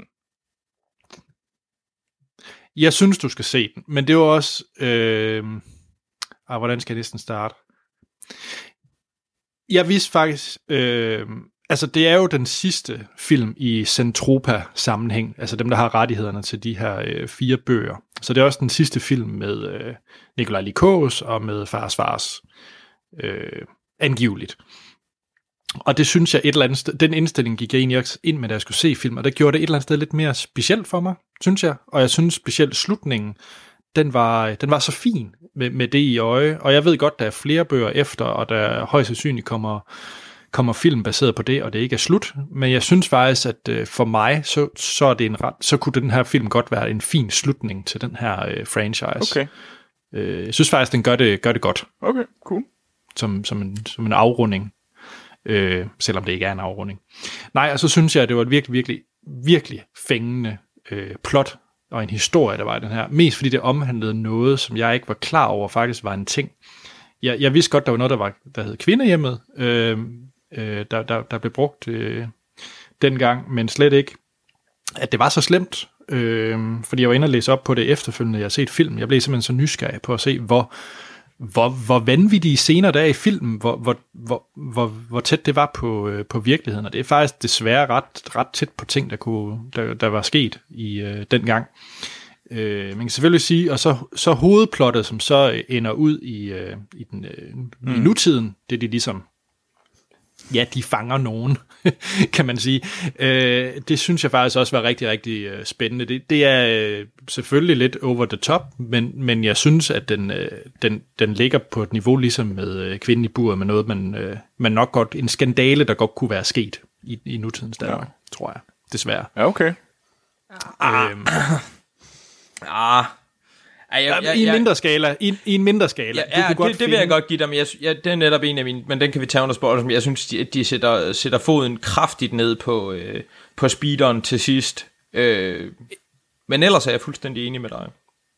Altså, jeg vil sige, ja, til alt det, jeg lige har sagt, skulle jeg nok lige have tilføjet i en mindre skala, og det kan vi tage til spoiler. Ja, øh, men øh, Ja, men, men jeg synes øh, virkelig gode øh, skuespillere, specielt øh, de nye unge, der er med, altså dem, der spiller de her unge kvinder i, øh, i, i, i 60'erne, synes jeg var, var virkelig gode, og så, øh, ja, så jamen, jeg var bare fanget. Jeg var, jeg var solgt.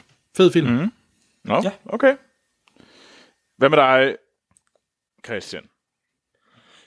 Jamen, jeg må jo sige, jeg var også fanget, og jeg synes også, du skal se den. Altså, det er den bedste danske film, jeg har set i, jeg ved ikke, hvor mange år. Øhm, og der er jeg nok lidt mere i din lejr, Troels, end jeg er i Anders, eller måske lidt midt imellem. Jeg synes, det er en virkelig god film. Humoren fungerede for mig. Jeg, jeg tog mig selv i at grine, og det er, det er sjældent, det gør det i danske film. Og så synes jeg, det er skide dejligt, at de endelig begynder at lave noget, noget karakteropbygning, fordi at det er der ikke rigtig sket i, i de tre forrige film, hvis I spørger mig. Altså det er som om efter 20 minutter i den her, så har Karl og Assad interageret med flere andre mennesker, end de har gjort de forløbende tre film. Øhm, og jeg, jeg synes, de formår, formår at dosere elementerne rigtigt, så det for første gang rigtig fungerer med de her særskilte tidslinjer, som de jo kører i, hvor man ofte øh, følger en, en nutid omkring forbrydelsen, og så den nutid, hvor Karl og Assad i, er i og efterforsker den. Øhm, og jeg synes, øh, jamen, jeg synes virkelig, det er, en, det er en rigtig god film. Altså, det, det havde været noget helt andet, hvis de havde, havde lavet dem sådan her fra starten. Så tror jeg, det kunne have været aldeles fremragende serie. Jeg synes, den har det der grundlæggende problem med, at plottet hænger lidt for godt sammen. Altså, så er der lige nogle tilfældigheder, der gør, at vi lige pludselig kommer på sporet af, og så kender vi lige en og frem og tilbage. Men, men, men, sådan, men- sådan er det jo. Ja, sådan er det jo, fordi hvis du ser film som øh, Seven, som nok er en af de mest ikoniske og mest øh, roste øh, thrillers, der overhovedet er lavet, så har den jo samme problemer ultimativt. Altså, sådan nogle øh, detektiver, de er bare heldige i sådan nogle film Jo, her. Altså, Selvfølgelig, Altså, men, det er jo- men, men der er stadigvæk, altså der er nogle, nogle ret store tilfælde i forhold til, hvordan det hele lige hænger sammen. Altså, hvem der lige kender hvem, og så videre. Men den kan vi måske også tage under og spoilers. Øhm, Og jeg synes, den har, sådan, den har det her problem med, som, som har været generelt for serien, at, at slutningen bliver lidt jappet hurtigt igennem. De kommer lidt hurtigt omkring mm. de mange mellemregninger, der nok er, og, og det kommer til at, til at, til at altså, det, det bliver lidt hurtigt, men den har det i, i meget mindre grad end de tidligere. og så synes jeg egentlig, det er lidt synd, fordi den forsøger at trække stik hjem på nogle følelsesmæssige konflikter, sådan karaktererne igennem, men, men, men det fungerer ikke rigtigt, fordi karakterbygningen og opbygningen til de her konflikter ikke rigtig har været der tidligere, synes jeg, i de tidligere film. Øhm, ja, og så, så det eneste, jeg har udsat, at, jamen, det er egentlig det, jeg synes, jeg synes, den var virkelig god. Så er der den her grundlæggende uoverensstemmelse, som jeg synes, der er mellem den meget charmerende Nikolaj Likos, og så den karakter, som Karl Mørk er, er beskrevet som. Altså jeg synes, Nikolaj Likos spiller den rigtig godt, men, men de ting, man hører om Karl Mørk og så videre, det, det fungerer ikke med Nikolaj Likos, synes jeg. Altså det der med, der er en scene i den første, hvor han skal spørge, om en dame vil have en drink, øh, mm. med ham, og der skal den her stakkels skuespiller ind lade som om, at hun ikke vil have en drink med ham, og altså han ligner en, en mand i først i 30'erne, og samtidig så når man hører, at hele drabsafdelingen angiveligt hader ham og ikke vil arbejde sammen med ham, så bliver han bare en anden karakter for mig, end sådan en politimand, mm. der har været 30 år i etatens tjeneste og blevet ødelagt og slidt ned af livet og alt det, han har set. Altså, så bliver han sådan lidt mere en asshole. Og, og det synes jeg, at den der uoverensstemmelse, det har, det har i hvert fald forfulgt mig igennem filmen. Jeg synes hele tiden, Nikolaj Likos har, har arbejdet rigtig godt med det, han har fået, men jeg synes bare, måske man skulle have castet en anden. Eller jeg kan i hvert fald sagtens se argumentet for, at man burde have. Ja, Jamen, jeg kan godt, jeg kan godt følge dig langt hen ad vejen. Jeg vil først lige sige, at øh, den skuespiller, som skal have en drink, det er Gabi fra Rejseholdet. Trine Pallesen. Er ikke i den første film, vel? Nå, det, var, nå, det er fordi, Nej, det er den samme... Øh... Ja, lige præcis. Jeg, jeg, det var dejligt at se Gabi igen øh, her. øh, selvom hun godt nok ikke får lov til at tale meget i den nye her. Men, øh, men nej, der er en scene i den første film, hvor, øh, hvor Karl Mørk skal prøve at, at spørge om en, en dame, hun vil drikke en drink med ham inde på en eller anden hotelbar. Og der skal Nikolaj lige, ja. lige ja. sidde og lade som om, at han ikke kan finde ud af det, og hun skal sidde og lade som om, hun ikke har, har lyst til det, fordi han skal være den her lidt akavet, socialt, øh, ikke så gode type. Og det er jo mm. fair nok, men jeg, jeg synes ikke, det fungerede. Jeg synes, det krystalliserede for mig et af de sådan, grundlæggende problemer, der var ved det, fordi der er ikke nogen, der gør noget galt. Nikolaj Likos er bare alt for likable til at købe ham mm. som, som den ja. rolle. Og det kan godt være, at han har alderen, men han har ikke, han ligner ikke en, der er på sin alder. Altså han ligner en, der er først i 30'erne eller et eller andet, ikke? Øhm, og, og, og det har sådan, det har martret filmene for mig. Men alt i alt, så er det her den bedste af dem, og jeg synes, det er ikke årets bedste film for mig, men det er helt sikkert årets bedste danske film, er jeg ret sikker på. Og det er den danske, bedste danske film, jeg har set i mange år. Altså, jeg synes virkelig, det er... Altså, den er rigtig god. Altså, det er sjovt. At, Christian, det, jeg, jeg er slet ikke i tvivl om, du... Men har du set sådan en som Under Sandet? Ja, ja, ja, men jeg er synes... den her bedre altså, okay. end Under Sandet? Ej, okay, det kan man så sige det er den måske ikke, men jeg synes inden for den genre, der er krimi, blockbuster, popcornfilm, sådan noget af det kommercielle, vi har i Danmark, okay. på den måde, så synes jeg, den er rigtig god. Så vil, så vil jeg kvalificere det ved at sige det. Øh, altså, fordi jeg er heller ikke den, der er mest hjemme i, i danske film. Men jeg, jeg, jeg synes vidderligt, det er en, det er en rigtig god okay, film. Cool. Mm. Og jeg blev meget overrasket over det, fordi jeg var... Efter at have set træerne, var jeg parat til at have den. Altså, jeg går altid ind med ja-hatten på, men men efter træerne, der, der, der synes jeg godt nok, det var, øh, det var svært at sætte sig op til den biograftur. Men efter et kvarter, så var jeg helt med på den. Mm. Altså okay. det... Jamen, Anders, du har jo ligesom sagt, hvad du synes. Har du ikke? Jo, altså jeg tror måske... Jamen jeg har lidt... Øh... Jeg tror, jeg får svært ved at give den en karakter, ganske enkelt, fordi at jeg er usikker på, om det faktisk er den bedste dansk film, jeg har set i år, men det er også fordi, jeg har set Den Skyldige, og Den Skyldige ramte mig bare rigtig, mm. rigtig meget. Øhm, og den ramte mig mere, end den her gjorde, men det er også lidt, Den Skyldige prøver noget andet et eller andet sted. Øhm, så så åh, jeg får lidt svært ved det, fordi ligesom, altså, du kan heller ikke sammenligne den her med jagten eller, eller under sandet som sådan, men, men, men jeg ved jo godt, man skal jo ligesom vælge. Lidt. øhm, ja, ja, så jeg får nok lidt, øh, lidt problem med at give den en, en karakter, tror jeg.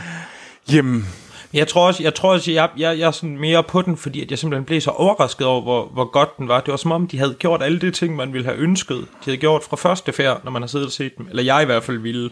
Ja. Øh, mm. og, det, og det er egentlig synd, at de ikke får lov til at binde sløjf på det hele. Med alle de ting, som der, der man kunne have sat så mange fede ting op øh, af konflikter, der havde kørt igennem filmene og så videre. Men, det synes jeg personligt ikke, de har gjort.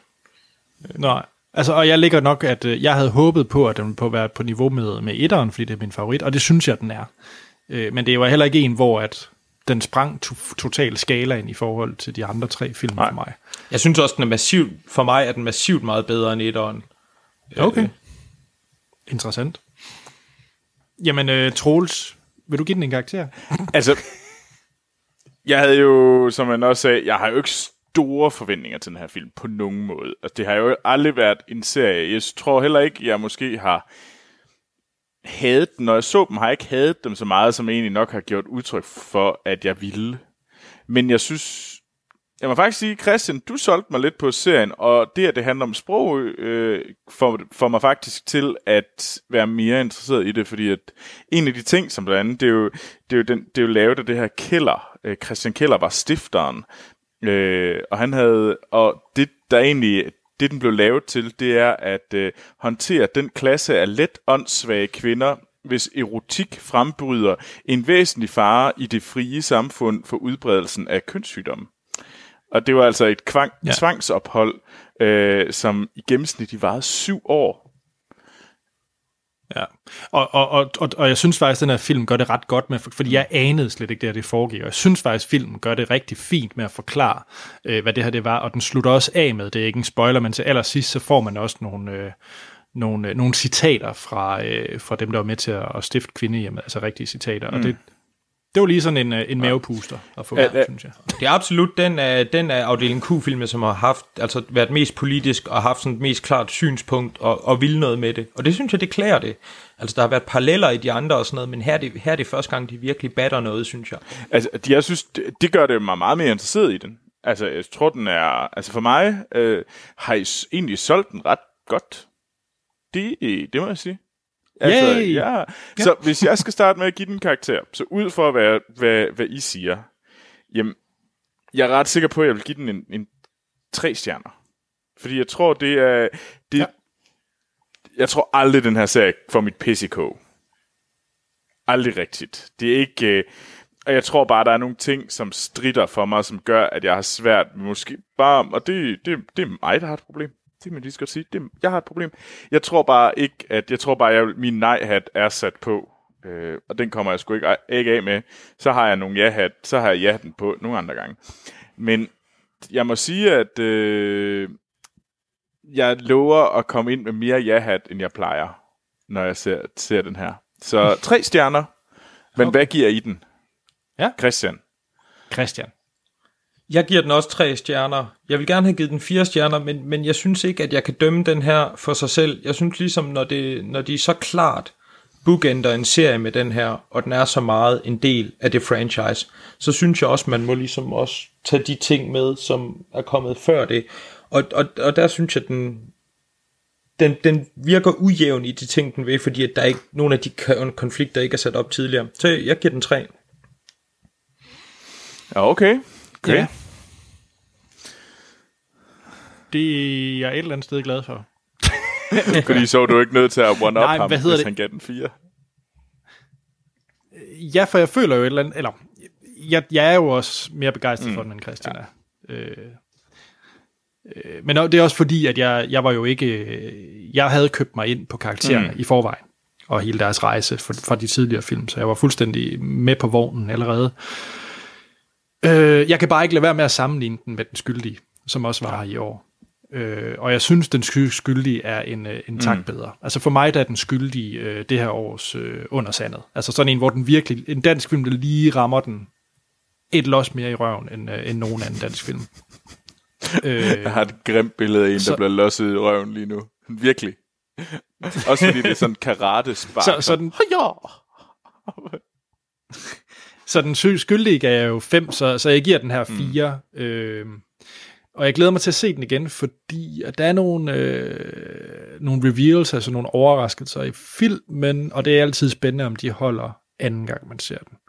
Det kan godt være, at den her den får et, øh, et nyk op og får fuld skrald, og det bliver en af de her film, jeg går tilbage til, ligesom øh, øh, Kongen Kabale og Jagten og sådan noget. Men øh, det ved jeg ikke. Men, øh, men ja, den får fire. Så 3, 3, 4. Øhm, nu mm. er der jo så diskussionen, om jeg skal være med til at høre øh, spoilere. Øh, mener I, jeg skal det? Synes, at, at øh, skal, jeg, skal jeg have jomfruelige ører, når jeg ser den her film, eller, eller skal jeg bare sige fuck it, og så være med til spoilerafsnittet? Jeg synes, du skal være med. Ja, det synes jeg egentlig også. Det er ikke en uh, I see dead people reveal til sidst. Nej, det er der På ikke. nogen måde. Øh, Cool. Men, Jamen, øh, så er jeg klar til spoiler. Godt. Jamen, uh, skal vi så ikke runde af? lad os det. Komme til Hvad hedder det i... Uh... Ja, tak fordi du var med, Christian. Det var en Ja. fornøjelse. Mange tak, fordi jeg måtte være med, som sædvanligt. Og vi ses jo til, uh, til, noget, uh, til noget Halloween, om ikke så farligt længe. Det gør vi virkelig. Det bliver rigtig, rigtig godt. Det, øh, jeg er i gang med at arbejde mig igennem alle filmene, så, øh, så det glæder Ja. mig til. Så i næste uge, der vil jeg faktisk ikke annoncere, hvad der vi skal se. Jeg ved bare, at det er med, øh, hvad hedder det, spandex øh, Åh, oh, hun bliver så sur på dig, Anders. Det ved du godt. ja, men jeg tænker, hun har slukket efter, øh, vi startede anmeldelsen, fordi hun heller ikke kan lide danske film. Men, øh, men der er tre ting, vi kan anmelde i næste uge, tænker jeg. Øh, der er Jakob og Peter Plys, Johnny English slår til igen, og så Øh. Venom. Så det Jamen, bliver altså- spændende. Ja, det gør det. Øh, altså, jeg, jeg tror, den står imellem øh, Peter Plys og Venom. Ja, så vil mit, jeg mit, også jeg vil ellers gerne se Johnny English. Anders, Er du er også- nogle gange simpelthen et... Du er et øh, enigma, altså. Jeg ved ikke... Øh... men øh, Nå, nej, men jeg tror, jeg, man må næsten se Venom. Altså, det, den har godt nok haft en hård uge i pressen, men øh, man bliver jo næsten nødt til at se giraffen. Ja, sådan har jeg det også lidt. Nå, men øh, I kan jo skrive ind til os, hvis I har spørgsmål kommentarer, jeres holdninger til Journal 64, eller Venom, eller hvad I vil, så er det på podcast-filmsnak.dk. Vi er også at finde på de sociale medier, og primært øh, Facebook med Filmsnak Klub, som vi vil op- opfordre jer til at melde jer ind i. Det er, det er hyggeligt, og der er altid nogle gode nyheder, der bliver delt, eller nogle quizzer, eller andre ting, der, der diskuteres. Og Ja, så igen meget. tak til øh, alle dem, der har givet os en anmeldelse på iTunes, og ikke mindst dem, der har støttet os på tier.dk. Jeg selv, Anders Holm, jeg kan findes på Twitter og Letterboxd, og der går jeg under A.T. Holm. Troels. Jamen, jeg kan også findes på Twitter og Letterboxd. Der går jeg under navnet Troels Overgaard. Christian. Ja, jeg kan også findes på Twitter og Letterboxd, og der går jeg under navnet CG Skovbo. Så er der ikke andet at sige, end at vi lyttes ved i næste episode. Can't say. What's that word you use? Spoilers. I like that word. Spoiler til Journal 64. Jeg kan ikke gøre den. Jeg kan ikke tage den her film på 30 sekunder. Nej, det kan du ikke. Så Christian. Ja, jamen, øh, ko- kort og godt. Øh, Karl Mørk øh, får en sag, da der bliver brudt en mur ned i en lejlighed, hvor man finder en 4-5 gamle for, øh, mumificerede lig, og den fører ham til en, øh, på en lang rejse rundt i nogle afkroge af Danmark, hvor man blandt andet kommer ind på, hvordan piger og kvinder blev tugtet på kvindehjem i 1960'erne. Og den trækker en masse tråde til både fortid og nutid, og øh, ja, det er cirka det. Altså, så, hvad, hvad sker der? Bliver, bliver han fanget? Dør han? Okay. Øh, sker der noget? Nå ja, det, når vi, når vi, det var fordi, jeg havde glemt, at vi var i, i spoiler-territoriet. Undskyld. Det er nok den ladeste spoiler, Ja, det er jeg ikke har hørt, Christian. øh, skal jeg tage den forfra, eller hvordan? Nej, jeg synes bare, at du skal Ja. fortsætte på det her. Ja. Der sker nogle ting. Der sker, der sker en hel masse ting. Vi ser dels, hvordan øh, livet har været på kvindehjemmet her tilbage i 1960'erne. Og så følger vi øh, en, øh, en, en whistleblower, konspirationsteoretiker, som, øh, som giver den nogle clues til, at det her det måske ikke kun er, er noget, der, eller det ikke er et overstået kapitel. Fordi ham, som var cheflæge dengang på kvindehjemmet, han har faktisk et imperie af fertilitetsklinikker i blandt andet København. Og der finder vi ud af, at han har gået og brygget med lidt racerenhed, og har steriliseret de piger, som han ikke mente, deres gener var værd at bære videre. Det ser vi eksemplificeret via en indvandrerpige. blandt andet. Ja, og det er jo fordi, de kommer ind for at få en, øh, en abort. Ja, lige præcis. De, øh, Så får de lige lidt mere, lidt mere i, i pakken. Ja, de tilbyder at gøre at lave gratis abort øh, helt anonymt. Øh, så, så, så det vil appellere til, til folk, der er blevet gravid for tidligt, eller hvor forældrene ikke må vide det. Og så, øh, så steriliserer de dem simpelthen i samme ombæring. Ja. Og det synes jeg lidt er, er en af filmens problemer, fordi at den måde, vi finder ud af det på, det er tilfældigvis ved, at hende, der får det gjort, øh, hun er grønthandleren i Assads gades datter. Og, så- og så finder han lige pludselig ud af det igen, fordi han lige kender hende der, og hun har fået det gjort af, af ham, som har styret det her kvindehjem i 60'erne. Og ham, whistlebloweren, har tilfældigvis lige taget billeder af den dag, hvor hun gik ind i klinikken, så det hele hænger bare sådan meget godt sammen. Altså jeg synes, det er fint, men jeg, jeg synes altid, det bliver lidt irriterende, når film, de er sådan lige, når det er lige et tilfælde, der, der redder den der. Ja, så too perfect. Altså, øh, men øh, hvem, hvem dør? Øh, Dør Karl Mørk? Assad er tæt på det. altså er der rigtig tæt på at dø. Det er Rose også. Øhm, Nå. hendes sekretæren, som har sagt to sætninger i to film, men som, som vi rent faktisk hører noget til her. Øh, Ja, og det er jo det. Jeg, altså, det er jo også det, jeg, jeg var lidt inde på, da vi var i ikke-spoiler-delen. Det er, at slutningen, den bliver sgu, altså... Altså, grundlæggende så der, har Jussi Adler et problem med begrænsningskunst, fordi at i sig selv er historien rigtig fed. Den er ond, den er politisk, den er interessant, men så lige når der er et kvarter tilbage, så i stedet for, at det bare er en læge, som har kørt det her projekt, så er han lige pludselig del af sådan en spekterlignende organisation, som altså har, har politiet i lommerne, og som øh, ja, altså bare sådan ja. dyb Altså, det- det- sammensværgelse, det deep en- state, og så slutter den af med, undskyld Anders, men så slutter den af med, at, at politiet er ude og udtale sig øh, om det er til pressen, at de er ret sikre på, at der er sådan en deep state sammensværgelse, altså efter, hvor de decideret har haft 20 minutter til at efterforske det i, og det bliver bare sådan lidt, det er lidt det samme der med, at de både skal i fasandræberne gruppevoldtage og slå ned og skyde dyr. Det bliver bare ondt med ondt på, og nogle gange så, så kan det stå stærkere, hvis, altså hvis man ikke hele tiden sætter trumf på. Og det tror jeg, den her den havde gjort, fordi det bliver, det bliver sådan lidt underbagt, hele det der deep state conspiracy plot. Gudskelov, Ja. altså vi er hurtigt Ja. ud af det. Og det er godt, fordi ellers havde, det havde gjort filmen dårligere, hvis man havde hængt for meget i det, tror jeg. Altså, jeg, jeg giver dig egentlig ret i alt det, du siger, øh, og det er nok også filmens ultimativt største problem. Om, ja, øh, jeg tror ikke, det generede mig så meget, fordi at jeg allerede vidste, at vi var inde i en dyb, dyb, dyb fiktionens verden, øh, underholdning og den slags. Øh, så, så hvorimod det havde generet mig mere, hvis det var Den Skyldige, for eksempel. Den film Ja. som endte med sådan noget helt over the top, et eller andet crazy noget, fordi den bare forsøgte at være noget andet. Øh, men jeg giver dig ret i, at filmen her havde fungeret lige et ekstra nyk bedre, hvis det, eller et markant ekstra nyk bedre, hvis det var, at som du siger, det var én klinik, én læge, som man var gået efter, i stedet for det hele den her øh, sammensværgelse. Ja, eller bare havde lukket op for det lidt tidligere, så man kunne have, have, du ved, udviklet det lidt, i stedet for den ene måde, vi ser på det, det er, at de lige pludselig alle sammen kan komme til en eller anden, et eller andet møde, hvor de vælger at gå under jorden, og de er tilfældigvis alle sammen lige der, og, og så er det egentlig det, og så ser vi, at de har købt Rose State som politimand der, altså, og, og det bliver bare sådan lidt, jeg synes, det bliver underbagt. Mm. Og det er også, som du siger, det havde været forfærdeligt, hvis det var i den skyldige, men det er fint nok her, men det er bare ærgerligt, når resten af filmen er så god. Sådan en rigtig nordisk krimi, hvor sneen den vælter ned over København, og ligene vælter ud af væggene, og det ene og det andet. Mm. Så er det bare ærgerligt, at man så lige trækker den ned for at gøre det ekstra, ekstra ondt. Ja. Øh, det er, Jamen, det, det kan jeg godt følge. Det kan jeg godt følge. Altså, det er sjovt nu, hvor I siger, det, det der deep state noget der. Det, det får mig sådan, det får sådan, åh.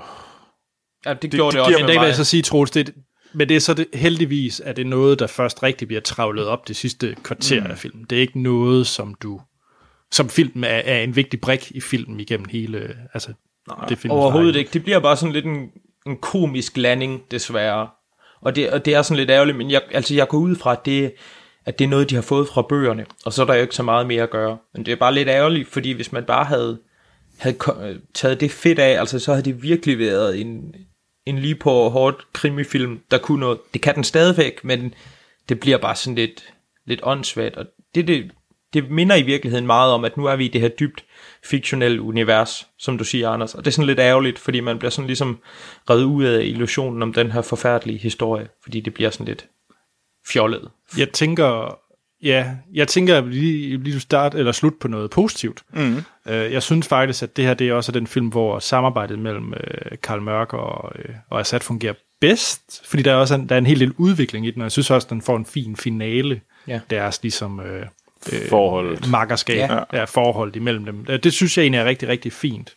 Øh, helt grundlæggende, Troels, så, så er det, at øh, Assad han er blevet, øh, hvad hedder det, forfremmet til at skulle blive øh, bagmandspoliti. Var det ikke det? Jo, Ja, og så øh, kører den jo lidt sådan lidt... Øh, han vil gerne have et ordentligt farvel fra Karl Mørk, og Karl Mørk kan ikke vise følelser, bla, bla, bla, bla, alt det der. Det synes jeg faktisk fungerer rigtig, rigtig fint. Ja.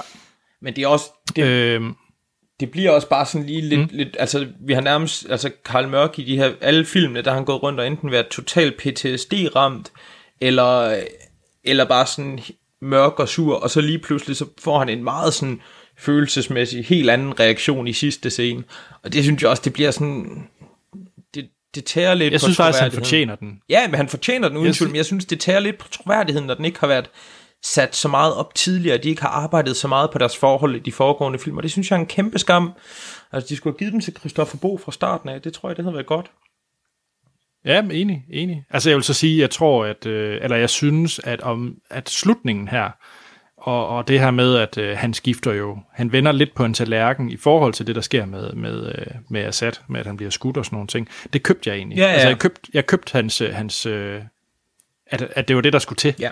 At øh, han skulle være, øh, han skulle vidderligt ligge øh, for døden, øh, Assad, før at øh, Karl Mørk ligesom vågnede op og fattede, at han lige skulle tage sig sammen. Det, det købte jeg. Det køber, det køber jeg også. Jeg, jeg, vil bare, jeg vil bare ønske, at vi ligesom havde set en masse af de situationer i de tidligere film, der havde bragt dem dertil. Fordi Ja. ja. ellers har det bare været, altså hvor de har siddet der og skændte sig hinanden som gamle ægte par i en bil, og så nu i den, i den her, der er lige pludselig gået fem år, og så er det, mm. så er det sådan. Men altså, fremragende film, øh, og, og få virkelig rettet op på mange af de fejl, der har været i serien indtil videre. Jeg synes, det er lidt mærkeligt, man vælger bare at skære ham der stedsønnen ud, øhm, som, som har været med, i hvert fald i de to første film. Nej, 203'eren, ikke? Han var da ikke med i den allerførste. Det synes Knapperne. jeg, han var. Men det, det skal, det Nå. vil, det, du kender den formentlig bedre end mig, men altså... Men ja, der er den der mærkelige scene, i hvert fald toren, hvor der er en scene i, i første akt, hvor Karl Mørk og ham, de aftaler, at de skal have en, en aftensmad, spise aftensmad sammen en aften. Og så ser man ham aldrig mm. igen, ud over sådan en underlig slutning, hvor Karl Mørk måske, måske ikke går ind med en øl til ham på hans værelse.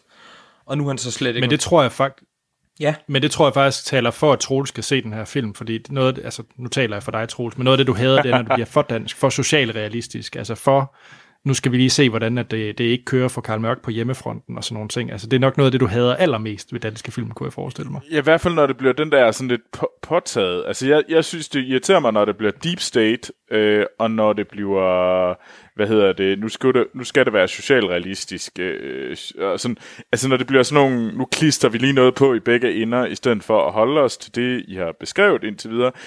En relativt skarp historie. Altså, Altså, det handler om racerenhed, mm. om at, øh, hvad hedder det, eller racerenhed, det ha- handler om at holde øh, en forfærdelig tankegang om at øh, sterilisere kvinder, som ikke har, øh, som, som ikke går til sex på den rigtige måde. I hvert fald ikke ifølge ham her øh, Lenes.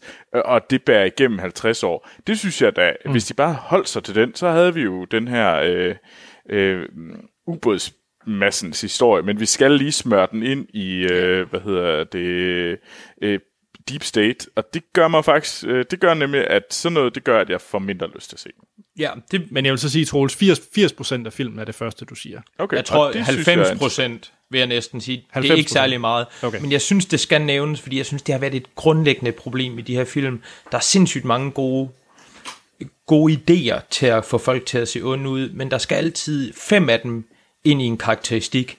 Altså, man, mm. i stedet for bare at tage lidt, og det er sådan et grundlæggende problem, tror jeg, i de der Jussi eller Olsen, eller ikke et problem, men altså jeg synes, det vil stå meget stærkere, hvis man ikke fik det med. Det er som om, at, man, at den skal lige have ekstra trumf på, der skal lige to streger under autografen, ikke? Og, og det er lidt en skam, men jeg synes, du skal se den under alle omstændigheder. Bare også bare selvom du har en, fordi du har en interesse i film. Altså det er en dansk film, der er værd at se. Og det er sådan, man, man skærer en, en nordisk krimi, synes jeg. Okay, okay. Jeg, Men skal det ikke være den afsluttende kommentar så? Jo, det synes jeg, det var en god afslutning. Det, lad os det. Perfekt. Jamen, øh, fantastisk. Jamen, øh, lad os se om øh, Venom eller Peter Plus får samme melding næste uge.